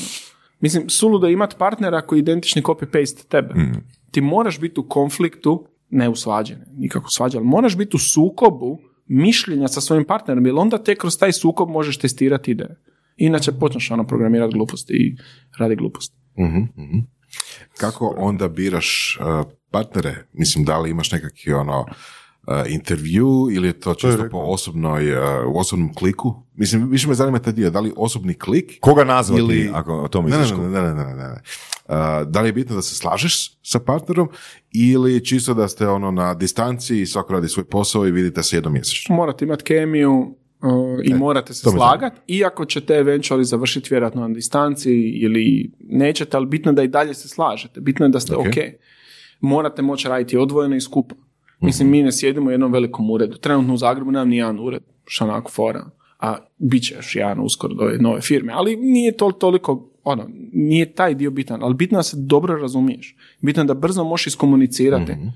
Danas sam najviše fasciniran komunikacijom i njenim izazovima. Kako iskomunicirati što želim, kako iskomunicirati što ne želim. To je užasno u biti teško.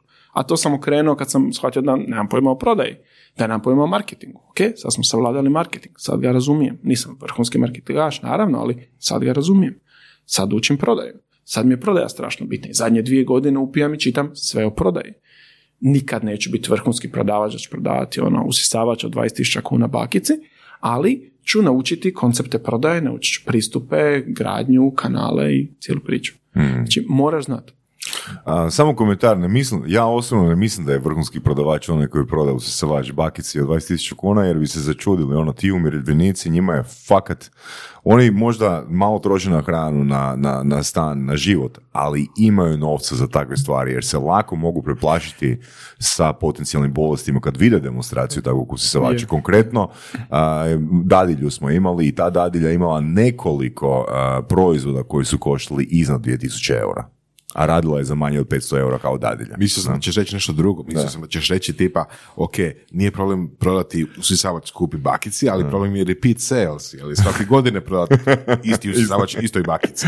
A dobro, ovo je više moja osobna frustracija i ljutnja, jer generalno prodavača doživljavam nižom vrstom. Zašto? Zato što prodavači koji sam se ja susretao su bili svi ono neki slajni Slajni likovi koji da. su, koji ćete odigrati na neku prodajnu tehniku, odnosno na tvoju psihološku manu, tipično kad makneš sve gluposti, isplašit ćete s nečim I na, navučete da se osjećaš nelagodno, da pristaneš, kupiš i bježiš. Ok, ali uh, tu moram dati svoj komentar, znači uh, apsolutno svaka transakcija se događa na način da osoba osjeti bol. Bez obzira da li se radi o običnim proizvodima, jeftinim proizvodima ili se radi o skupim proizvodima. U epizodi s Andrijanom Mušrom mislim da smo uzeli primjer čak i luksuzni proizvod. Znači ti kupuješ Rolls Royce. Znači u pozadini tog a, proizvoda, odnosno odluke da kupiš taj proizvod je izbjegavanje boli. Zato jer si ti dio a, socijalnog okvira u kojem se vozi, ti- e, vozi Rolls Royce. I ako ti ne kupiš Rolls Royce, tebe oni ne doživljavaju equal. Jel kužiš? Slažem se. Ali kad kupuješ flotu auta za firmu, možda Rolls Royce nije optimalno rješenje, a, to onda ne- ćeš kupovati govorimo na isključivo način. okviru. Isključivo okviru. Naravno, e, mislim, bol ili potreba, to, to je ono, Ali potreba je nedostatak boli.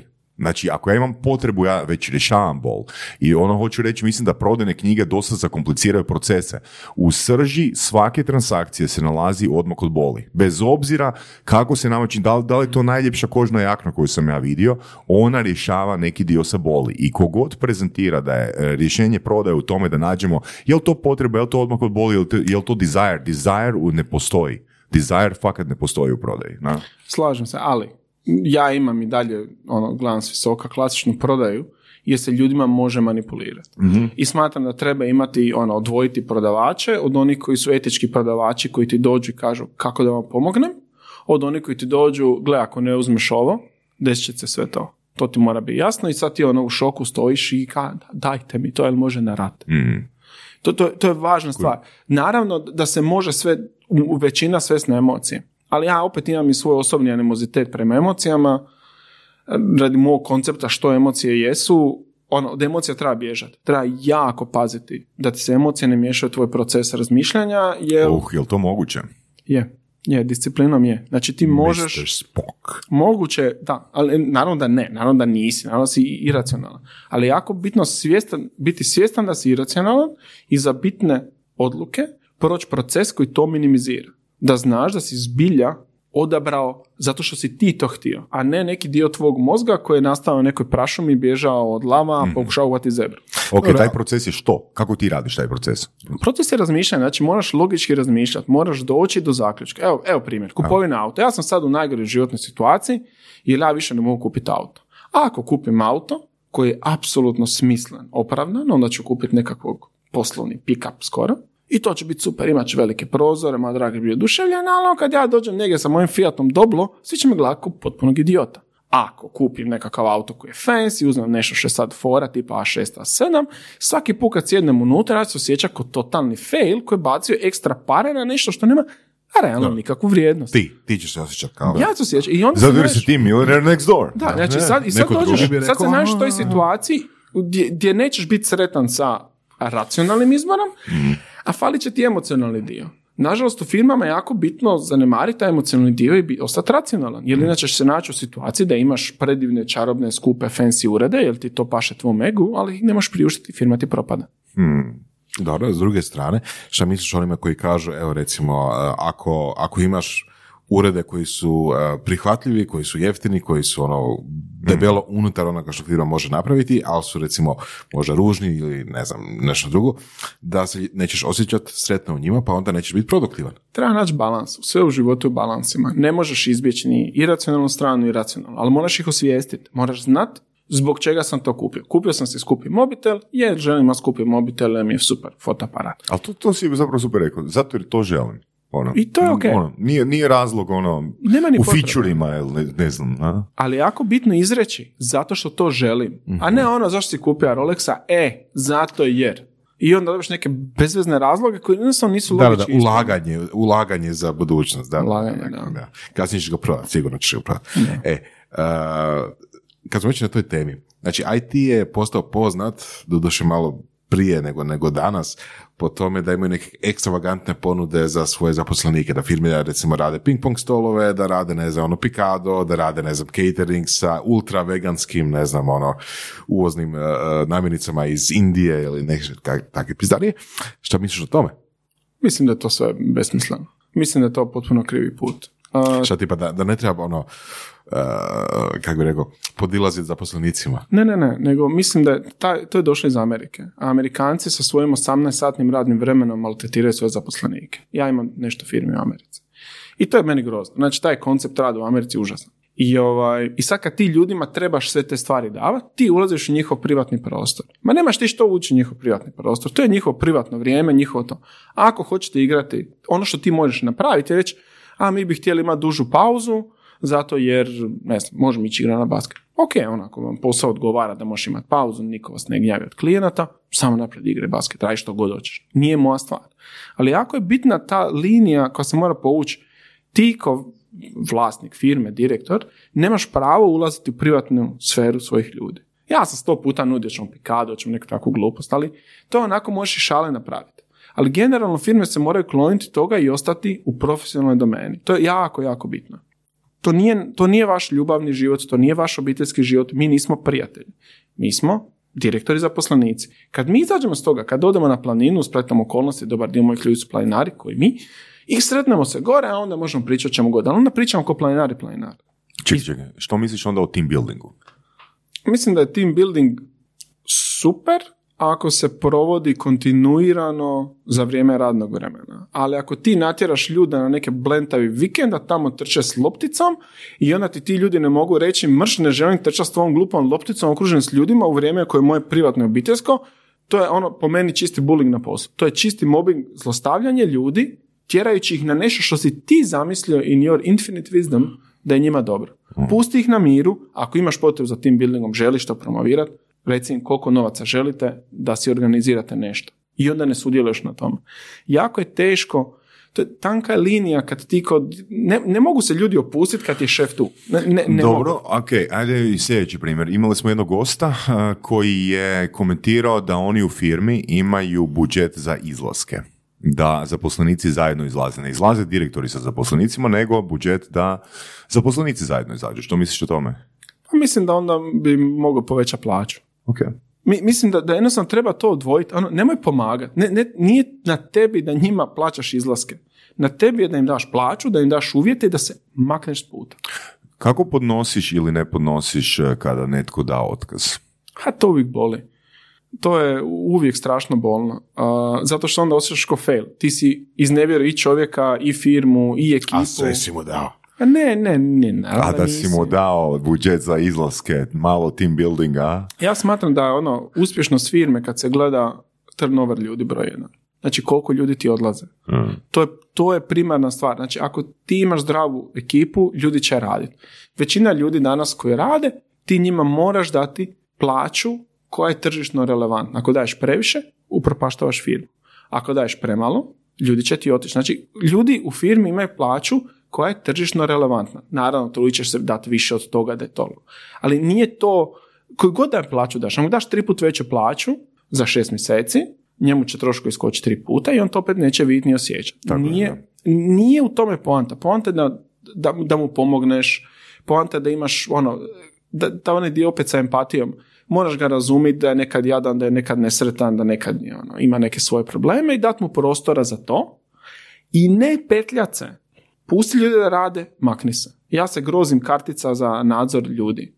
Mene to jednostavno izluđuje. Ono za vrijeme, jel? Za, Jel za check-in. Check-in, zato što je to ono finalno priznanje firme da nema kontrol nad svojim projektima. Jer ono, mi ne možemo kontrolirati projekte, a onda ćemo morati kontrolirati. Dobro, a kako odabireš, a kako odabireš zaposlenike? Ti i partner zajedno sudjelujete u odabiru Da, ili... naravno, popričaš o svemu tome, ali generalno ako neko, evo recimo zapošljavaš nekog čovjeka koji Da li mora, doći dio te prekinem, da li mora zaposlenik dijeliti viziju ili ne? On samo treba znati koji su njeg- njegovi taskovi. Mora dijeliti viziju, naravno da mora dijeliti viziju. Mislim, mi smo sve male firme, nije, nije to ništa veliko. Naravno, mora dijeliti viziju, ali ako zapošljavam nekog čovjeka koji će doći u dio tima, neću ja birati tog čovjeka, ok, ja ću ti dati savjet, ali će voditelj tog tima njega odabrati. Pa ti ga moraš gledati svaki dan. Ti ovi, o- o- o- on za tebe radi, on popunjava tvoju rupu, zapošljava ga zato što si ti rekao da ti treba.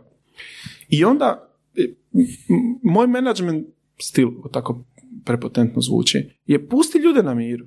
Pusti ljude da rade svoj posao, jer onda i moraju moć zeznut, moraju moći se izvući iz toga, moraš imati ljude koji su odgovorni.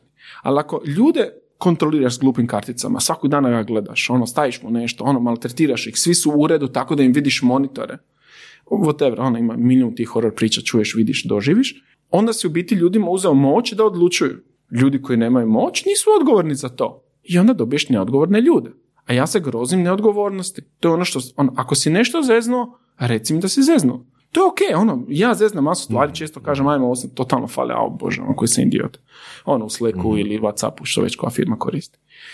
Ono, priznaš da si zezno i onda to popraviš. Znači, jako je bitno taj dio, ne ići u taj mikromanagement, jer onda se ljudi izgube osjećaj kontrole, kad osjećaj kontrole, njih postane boli briga i onda više nema ništa. Znači, ljudi moraju biti, participirati u firmi sa svojom odgovornošću. I to je ono što se kaže empowerment, jeli? Znači daš ljudima e, ne samo moć, nego sa tim dolazi odgovornost. Jeli? Je, da. da. Znači nije samo da daš nekom poziciju, kažeš ti si sad e, voditelj odjelja, odjeljka, ti si sad ono, menadžer za ovim ljudima, nego i tim ljudima i njemu treba biti jasno jeli, da je to odgovornost uz moć. Je, to je, ti si njihov mentor. Ono, nisu oni moji ljudi, oni su tvoji ljudi. mm Ono, tvoje. Kako se složiš, tako će ti biti. Ono. To vrijedi za njih ispod. I taj, taj koncept u našem scale funkcionira. Ja vjerujem da taj koncept se može proširiti na veće scale Nijedna moja firma još nije ona dovoljno velika da bi sad rekao ok, na 200-500 ljudi ili 1000, to se tako zbilja može, ali ja smatram da je taj koncept empowermenta kritično bitan da ljudi se osjećaju moćni. I da kad ti neko kaže neki savjet, da ga poslušaš. I onda ga možeš argumentirati. Je empowerment onda dio kulture firme? Je, to je, to je kritična stvar. A, htio bi ti postaviti još par uh, Millionaire Next Door pitanja, može? Može. A, koja je tvoja definicija novca? Koji je sinonim za reći novac? Hm. Novcem, mislim, ona kad ljudi kažu novac ne donosi sreću, lažu. Naravno da novac nosi sreću uh, odlaženjem bolnih stvari. Znači moraš imati dovoljno novaca da se riješiš troškova, da si riješiš sigurnost i neku projekciju. Ali nakon te točke, koja nije uopće velika, mala točkica, nakon toga novac više ništa ne donosi. Da pače samo gubiš. A zbog Što znači samo gubiš? Prosti? Pa ja sam upoznao jako puno enormno bogatih ljudi. Znači, abstraktno bogatih ljudi. I oni nisu sretni. Ja nisam nikad sreo ekstremno bogatog čovjeka koji je stvarno sretan. I, I to se vidi super. Ima hrpa istraživanja koje pričaju o tom novcu, a jedno od meni dražih razgovarali su sa ljudima, malo je ono, tvrda tema, ali s ljudima koji su pred smrti jer se im otkrila bolest. Znači, imaju ozbiljan, konkretno bio rak, terminalan je, uskoro će umreti, ali su relativno mladi, apsolutno bistri. I pitaju ih, imaš rok trajanja, to je bitno, i znaš da je gotovo. Što ti je žao? Niko nije rekao, ja, oj, što se nisam rastegnio do onoga A6, uvijek sam vozio, pum, matera 4. To da mi se sad vrati. Niko to nije rekao, nikome to nije bitno na kraju. E, ali trebaš doći do toga da shvatiš zašto to nikome nije bilo bitno. Zašto su svi rekli uvijek obavezno biti više s familijom, biti više s prijateljima, biti više u prirodi ili nešto koncepcijski tome. Nekima je gaming, nekima ono. Znači, provesti više kvalitetnog vremena s ljudima oko sebe i u tim hobijima. I to je odnos prema novcu. Super, moraš ga imati, moraš ga zaraditi, mora novaca biti, apsolutno. To je s jedne strane. A s poslovne strane novac je važan signal. Novcem komuniciramo vrijednost. Ako tvoji klijenti tebi ne žele platiti, jesi im preskup, onda to znači njima taj problem jednostavno vrijedi toliko novaca. Točno, da, da. Još jedan koncept iz Amerike je to kao razlikovanje između privatnog i poslovnog života. Što misliš o tome? Jer ako kažeš ovako, recimo, recimo niko nije rekao na samrti da, da je želio više provesti u uredu ili niko nije želio, ne znam, više, ne znam, kupovati dionice, kuriš, nego su rekli hoću biti s obitelji, hoću biti s prijateljima i tako dalje. To opet kaže da razlika, razlika treba postojati da treba biti nekako jel, dosta velika. Apsolutno distinkcija mora postojati. Mislim, radiš da bi si mogao financirati život. Da radiš za to. Ta distinkcija je bila vrlo jasna prije tisuću godina. Sad se malo zamutila, ali svi ljudi rade 18 sati dnevno, voli to što radiš. Mislim, ok, super, naravno da možeš uživati u tome što radiš, hvala Bogu, ali to je i dalje posao. Ali pazi onda koju, koja je zamka meni recimo dolazi iz toga, ne mora značiti, ali nekako tako izgleda. Ok, znači uh, radiš 18 sati dnevno i onda sad trudiš da ti bude ugodno u tome i onda recimo kupiš fancy ured ili ne znam fancy auto zato što u njemu moraš provesti moraš pod navodnicima, jeli, mm. provesti 18 sati, jel? Niko nije, mislim, rijeko ko će reći, e, hoću, ne znam, ono, megalomanski ured, eto, samo zato da imam megalomanski ured, nego, znaš, ono, tu sam 18 sati rintam, e, ne znam, ono, e, loše mi je, kompenziraš, kompenziraš, da. To je, to je zato što ljudi se jako često poistovjete s tim što rade.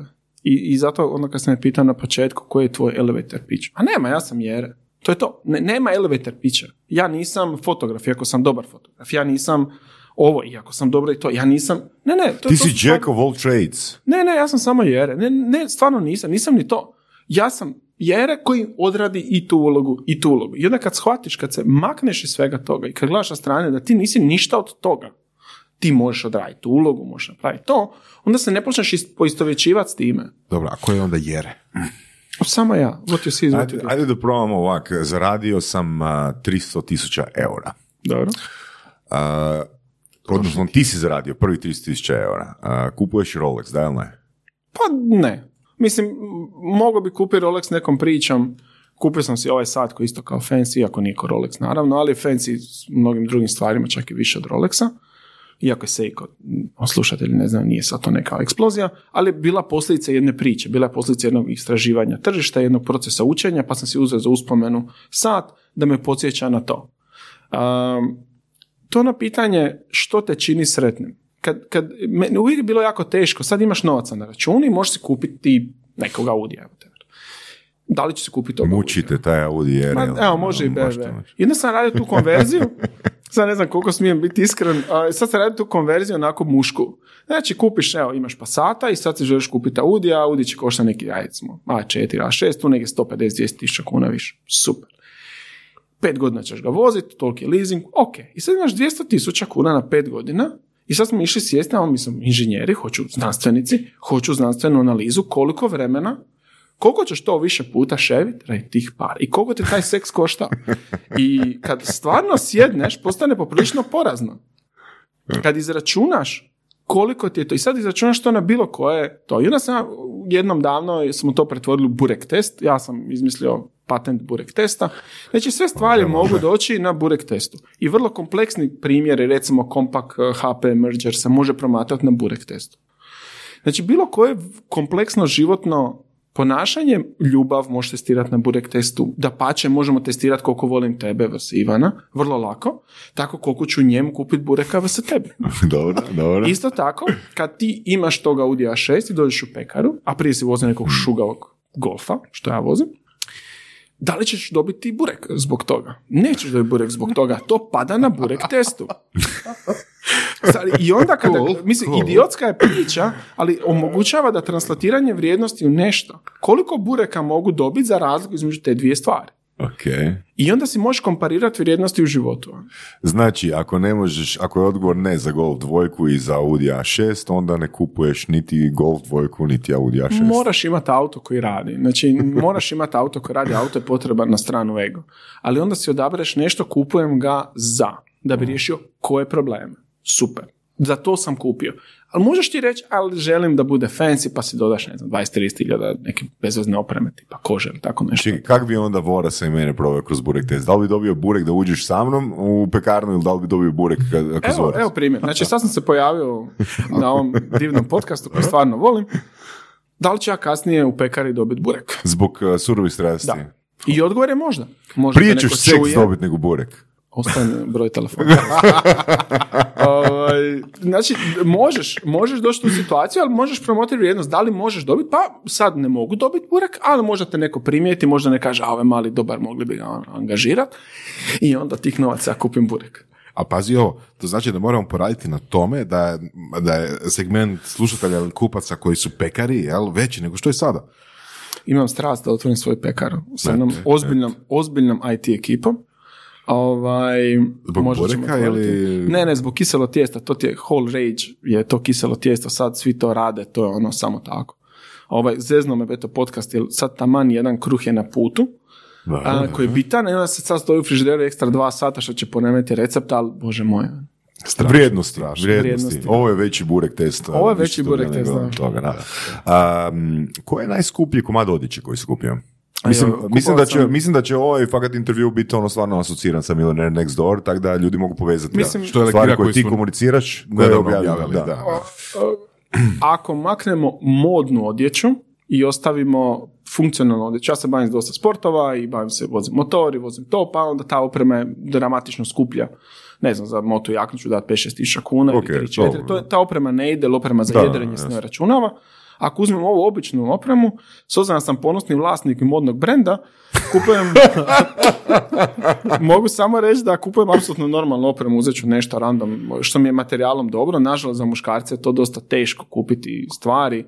Mislim da u Hrvatskoj od ovih nekih više finih marki, možda Hugo Boss malo da je po materijalima finiji, ali nekako mi je ono jadno da 3000 kuna za košulju kad stavim ju burek test jednostavno pada na tome i onda ću kupiti nekakvu normalnu košulju od 400, 500, 600 kuna. Znači, recimo ako uzmemo košulju od 3000 kuna i košulju od, dajmo reći, 300 kuna.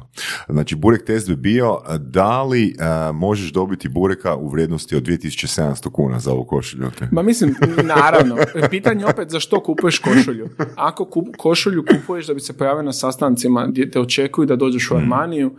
I van toga ćeš biti ono uh, uljez koji će biti izbačen. To je isti primjer za kao tu situaciju, da. Ali jako je teško, to vidim kod prodaje, ono uvijek vidiš nekog lika u plastičnom modelu da hoda, znaš da je prodavač, ono, jer oni si to. Naravno da je moraš biti prikladno obučen za tu neku situaciju.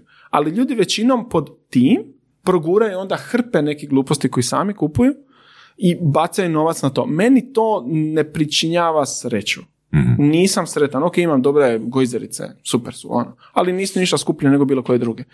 Um, to je pitanje vrijednosti u životu. Treba čovjek kupiti nešto što je preskupo i reći, ajme sretan sam. I ja, ja često kritiziram Zadrane, ja sam iz Zadra, često kritiziram na, na tom jednom, ono, aj to možda kliše mentalitetu. Znači, Zadran će doći, kupit će mobitel, uzet će neku tarifu koja mu apsolutno ne treba, rastegnut će se, baba će mu da neke pare, uzet će ga na tri godine i dobit će ta, ono, mega skupi mobitel.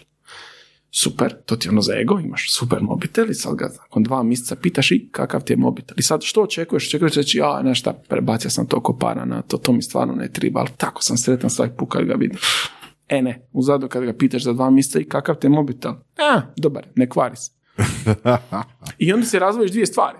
Da li će me ta stvar trajno činiti sretnim, kad je god vidim, mm. ili će se fejdat.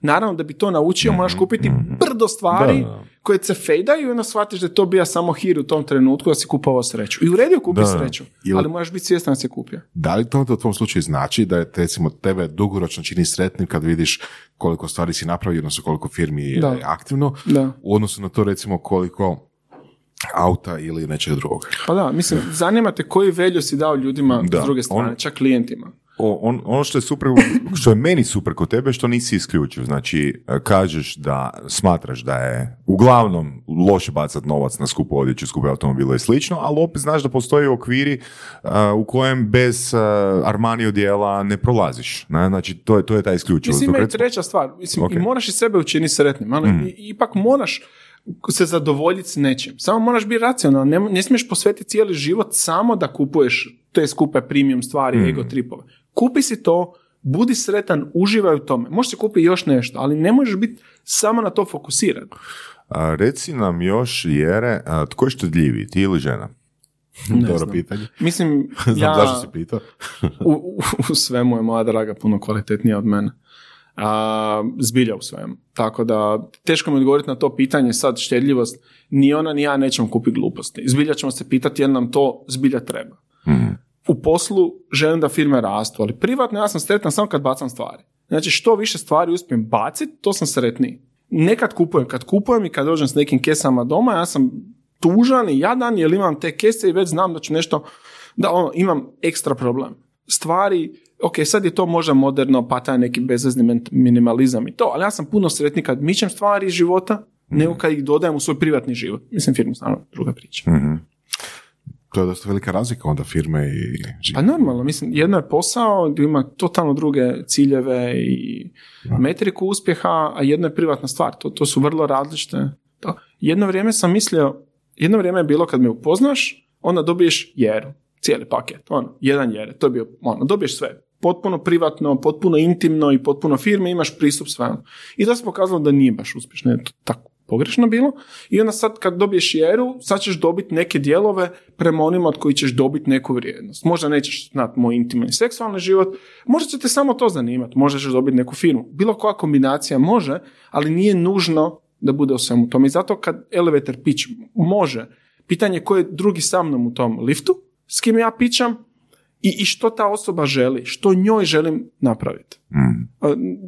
Ne mislim ono, do, došao sam do točke gdje sam shvatio on stvarno nisi bitan, ono jer, znaš, on stvarno nisi bitan. Ja nisam bitan, u većini stvari u životu stvarno nisi bitan. Na sastanku di dođeš, stvarno nisi bitan. Ne gledaš to na taj način, doslovno se okreneš kako mogu pomoći, što mogu dati, ono, ka, Mhm. to. I onda je to puno zdravije ako i suprotna strana to radi. Jere, um, novac, jel ga investiraš? Uh, ne u svoje firme, nego recimo u dionice, Ne. fondove? Ne.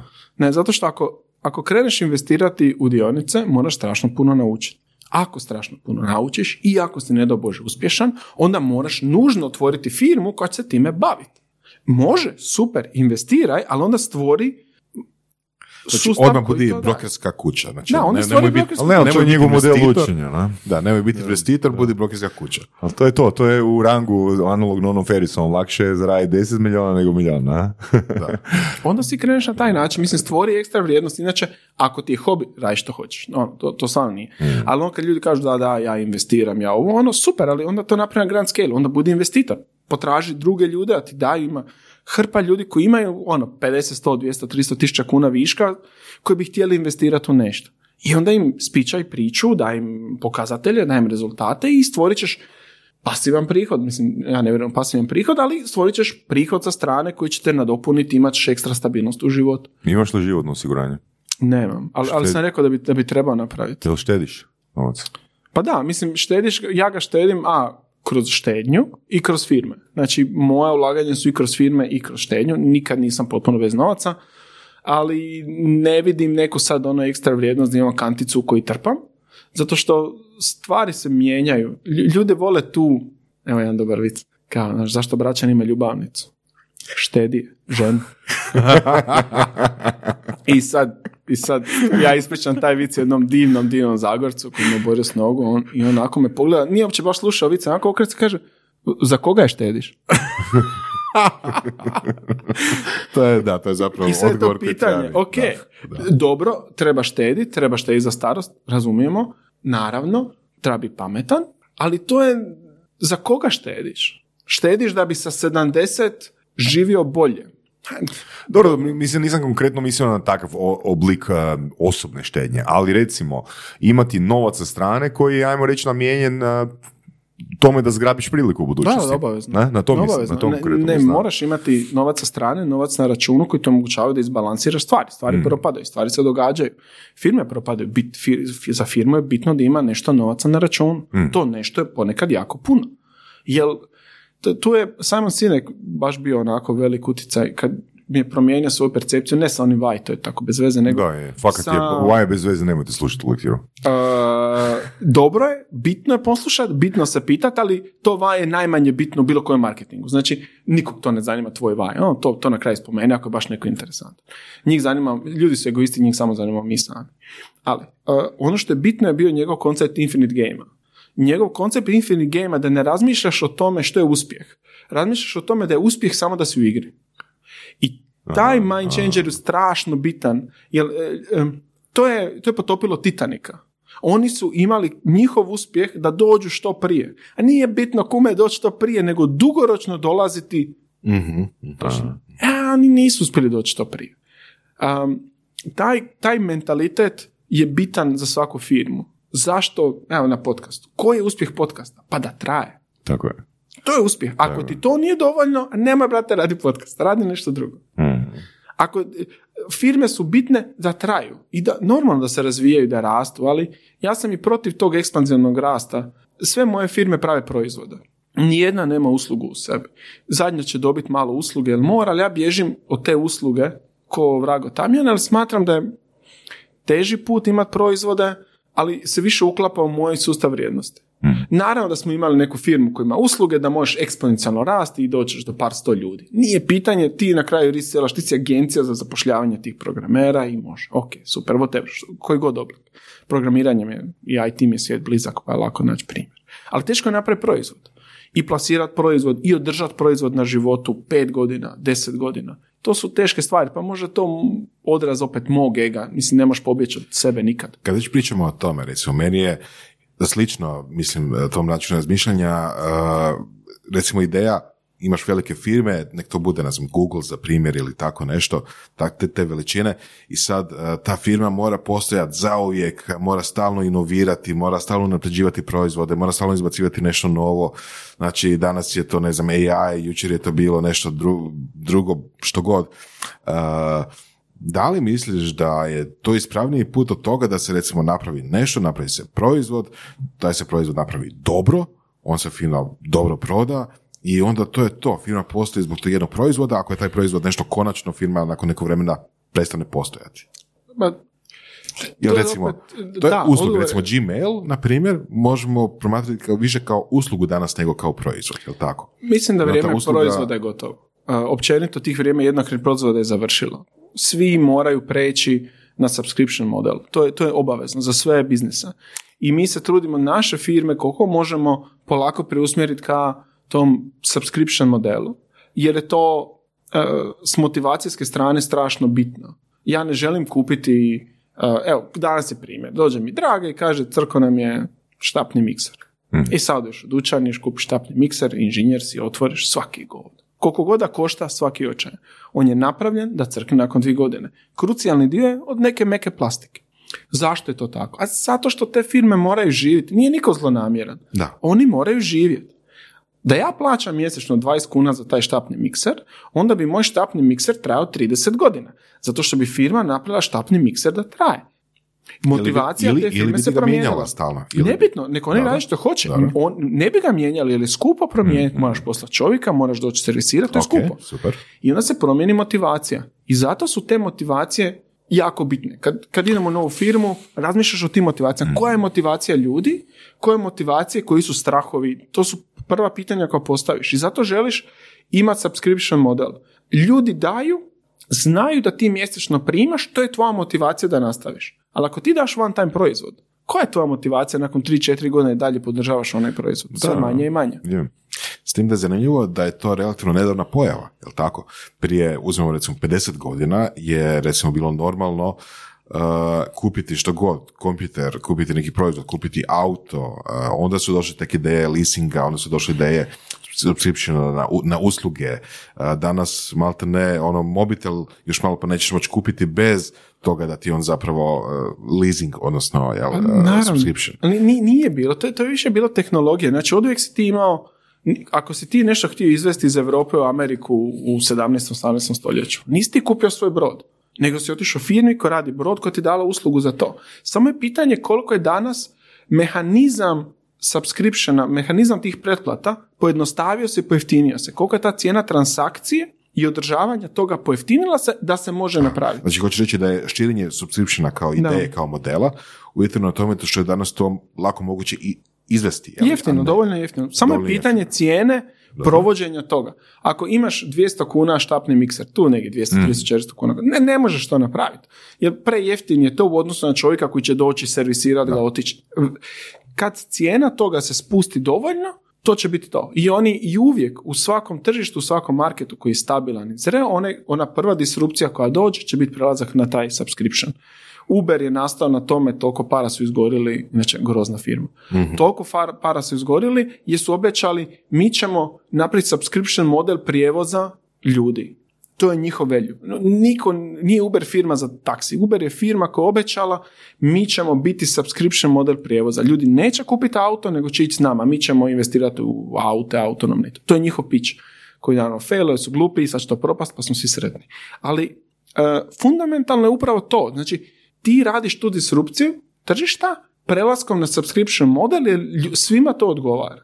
I sad opet tržište balansi i ostalo. Znači, jel vjeruješ da je moguće da netko ko ulazi u svoj novi stan, da kontaktira jednu firmu, to da jedna firma ima u ponudi subscription model gdje ti daju apsolutno sve od tehničke opreme, od e, špareheta do veš mašine, nape i svega i ti to plaćaš subscription model ono tipa 50 eura mjesečno i do kraja života ne možeš brinuti o tome da će to već imamo. To imamo? Da. Nemo se Imamo. Mi to zovemo hoteli, onda zovemo apartmanja, zovemo Airbnb.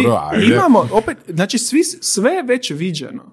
Znači, na tržištu više nema ničeg novog.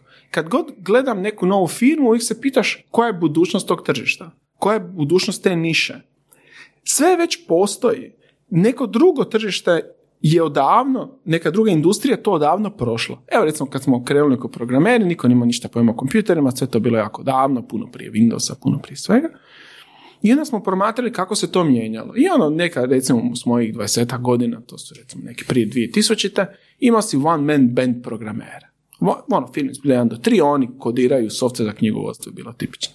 Toga je bilo ko gljiva iz, ono, poslije kiše. Je. Zašto? I što se onda dogodilo? Ti si imao programera koji radi sve. On radi UI, on radi arhitekturu, on programira bazu. One man man. Naravno, u tom trenutku je bilo jasno da je to neodrživo. Svima osim programerima.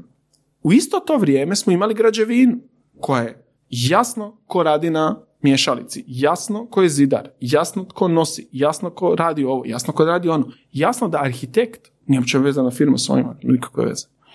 To su stvari koje se u zadnjih 20 godina polako probijaju, ali još uvijek nisu. Ono što mene frustrira da još uvijek nisu se probile.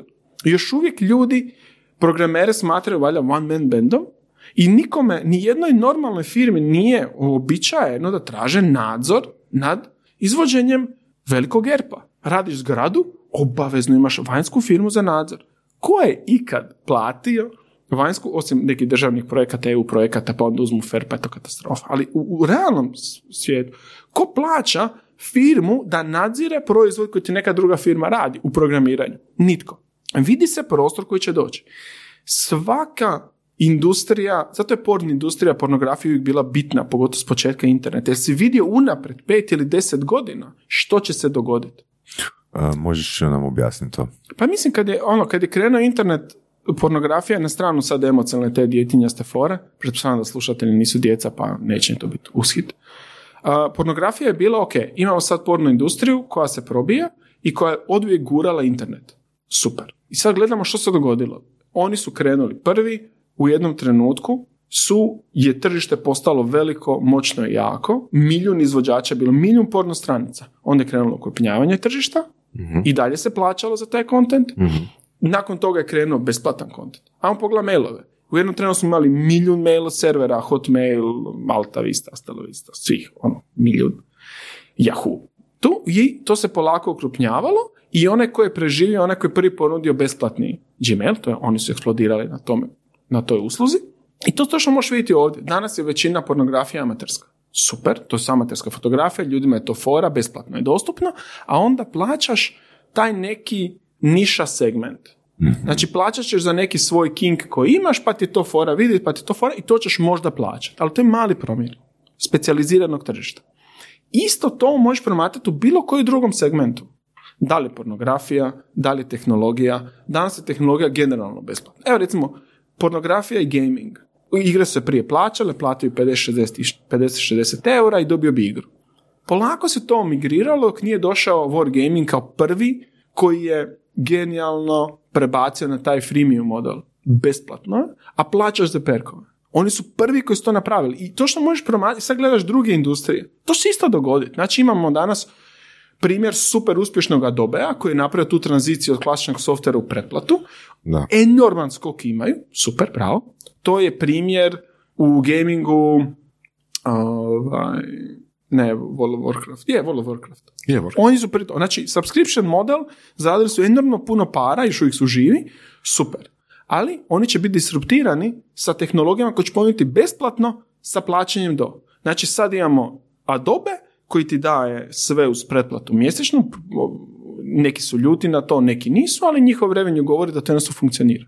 Garantirano će uskoro doći firma koja će ponuditi, evo vam besplatno skoro svi alati, a onda ćete doplatiti neke mikro stvari koje vam trebaju. Ok, sad smo se tu dotakli još nečega. Da li su ljudi sretniji kad kupe recimo Adobe, Adobe jer uh, činjenica je da si nekad mogao kupiti jedan Photoshop i koristiti ga sljedećih 10-15 godina bez da platiš jednu lipu. Jel tako?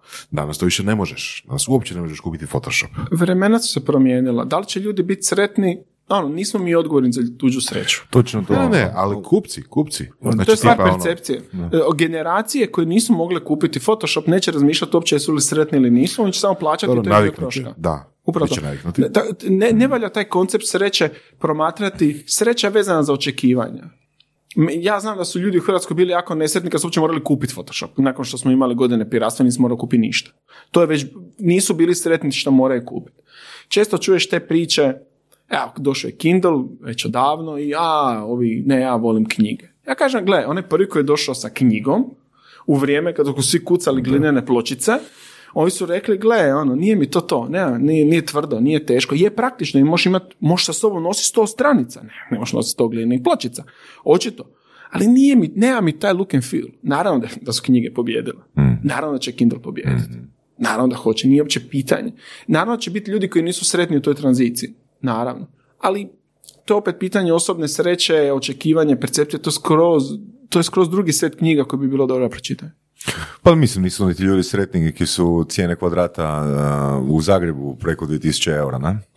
Ali ako se svi dogovore, ako svi pozicioniraju takvu cijenu ili subscription model, jednostavno nemamo izbora, ne? To će se dogoditi neminovno. Mislim, kad promatraš svoje tržište, da, evo cijena nekretnina u Zagrebu. Pitanje ono, da li će to rast? Hoće, rast još neko vrijeme su ljudi tupavi, pa će to plaćati. Ali realno u državi koja je imala 4,5 milijuna, sad nema ni 4, o čemu pričam? O rastu stanovništva, koji je to rast potreba? Mislim, nema rasta potreba. Imamo rast ega, ima nešto više novaca, definitivno, pa ljudi investiraju u nekretnine, kad nakon nekog vremena shvate da, ime, da su nekretnine najgore investicija, onda, ono, je, ne, super, investi- nekretnine su fenomenalna investicija. Dok god ti sagradiš nekretninu i prodaš je likovima koji su tupavi i misle da je nekretnina investicija.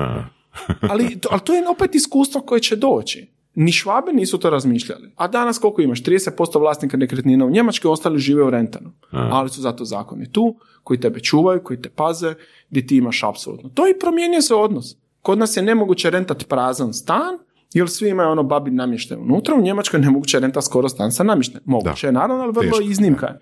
Ti normalno migriraš svoje stvari iz jednog, to je ono, pa da, niko ne razmišlja o tome. Tako da, to je recimo ono pitanje gdje će industrija biti za pet godina. Pa pogledaj negdje drugdje. Vidi što će se dogoditi. N- Neki ljudi u nekom području su već imali taj problem, prošli su tu tranziciju i neka iskustva postoje. I za kraj, uh, koja je najgora stvar koja bi ti se mogla dogoditi? Statistički ja dobijem na lotu. To Najgore. je najgore. Wow. To je ono, mislim, sve statistike kažu to je najgora stvar. Mislim, ako govorimo o intimnim stvarima, naravno možeš reći uh, realno koja je najgora stvar, evo odmah, jasno je bolest. Bolest tebe ili još gore nekog u, u bliskoj obitelji. To je ono najgore što se može dogoditi. Jasno. A nema uopće dileme oko toga. Ali sad ono šaljivom sljedeća najgora stvar da dobiješ na lotu, jer onda se izgubi sav smisao život vrijednosti i svi, ona ima hrpa odličnih istraživanja, BBC je radio par dobrih emisija o tome, svi su jadni, svi su nesretni. Znači, e, to je ono pitanje zašto radiš, zašto sve to, to pitanje ono cilja života i svega, ja bi tu preporučio ljudima da malo gledaju Infinite Game, pa ono, može se okrenu na to, samo živiti. Ono, cilj života je samo živiti. To je kad te neko pita koji je smisao života, samo živiti. Ne, nema dalje, nema, ali to je dovoljno. Ovaj, tako da, ono, što ti je najgore, najgora stvar od svega je da ti neko uzme sve vrijednosti u životu, a to, te, to ti da ono lot. Svaka čast. Je, ono, i Luka Kladarić fakat fao na preporuci. Apsolutno. Jako interesantan, jako interesantan i strastven To. Gost. I da ne zaboravimo reći vrlo lijep. Uh, da. Dobro, razmijenite već te Oh brojeve. Neugodni gledati već ovo. Ne, ne, ne, sad nakon uh, ovog intervjua Jere ide fino dole do pekarne i ajmo mi vidjeti, snimi to sa GoPro-icom da li može dobiti burek. Mislim, samo Ako dis- kaže da je bio u surovim strastima. Samo disclaimer za slušatelje koji ne znaju, Ivan mi je već dao broj. I ja sam ga stavio imenik. Još gore. Hvala. Slušali ste podcast Surove strasti. Ako vam se sviđa, lajkajte.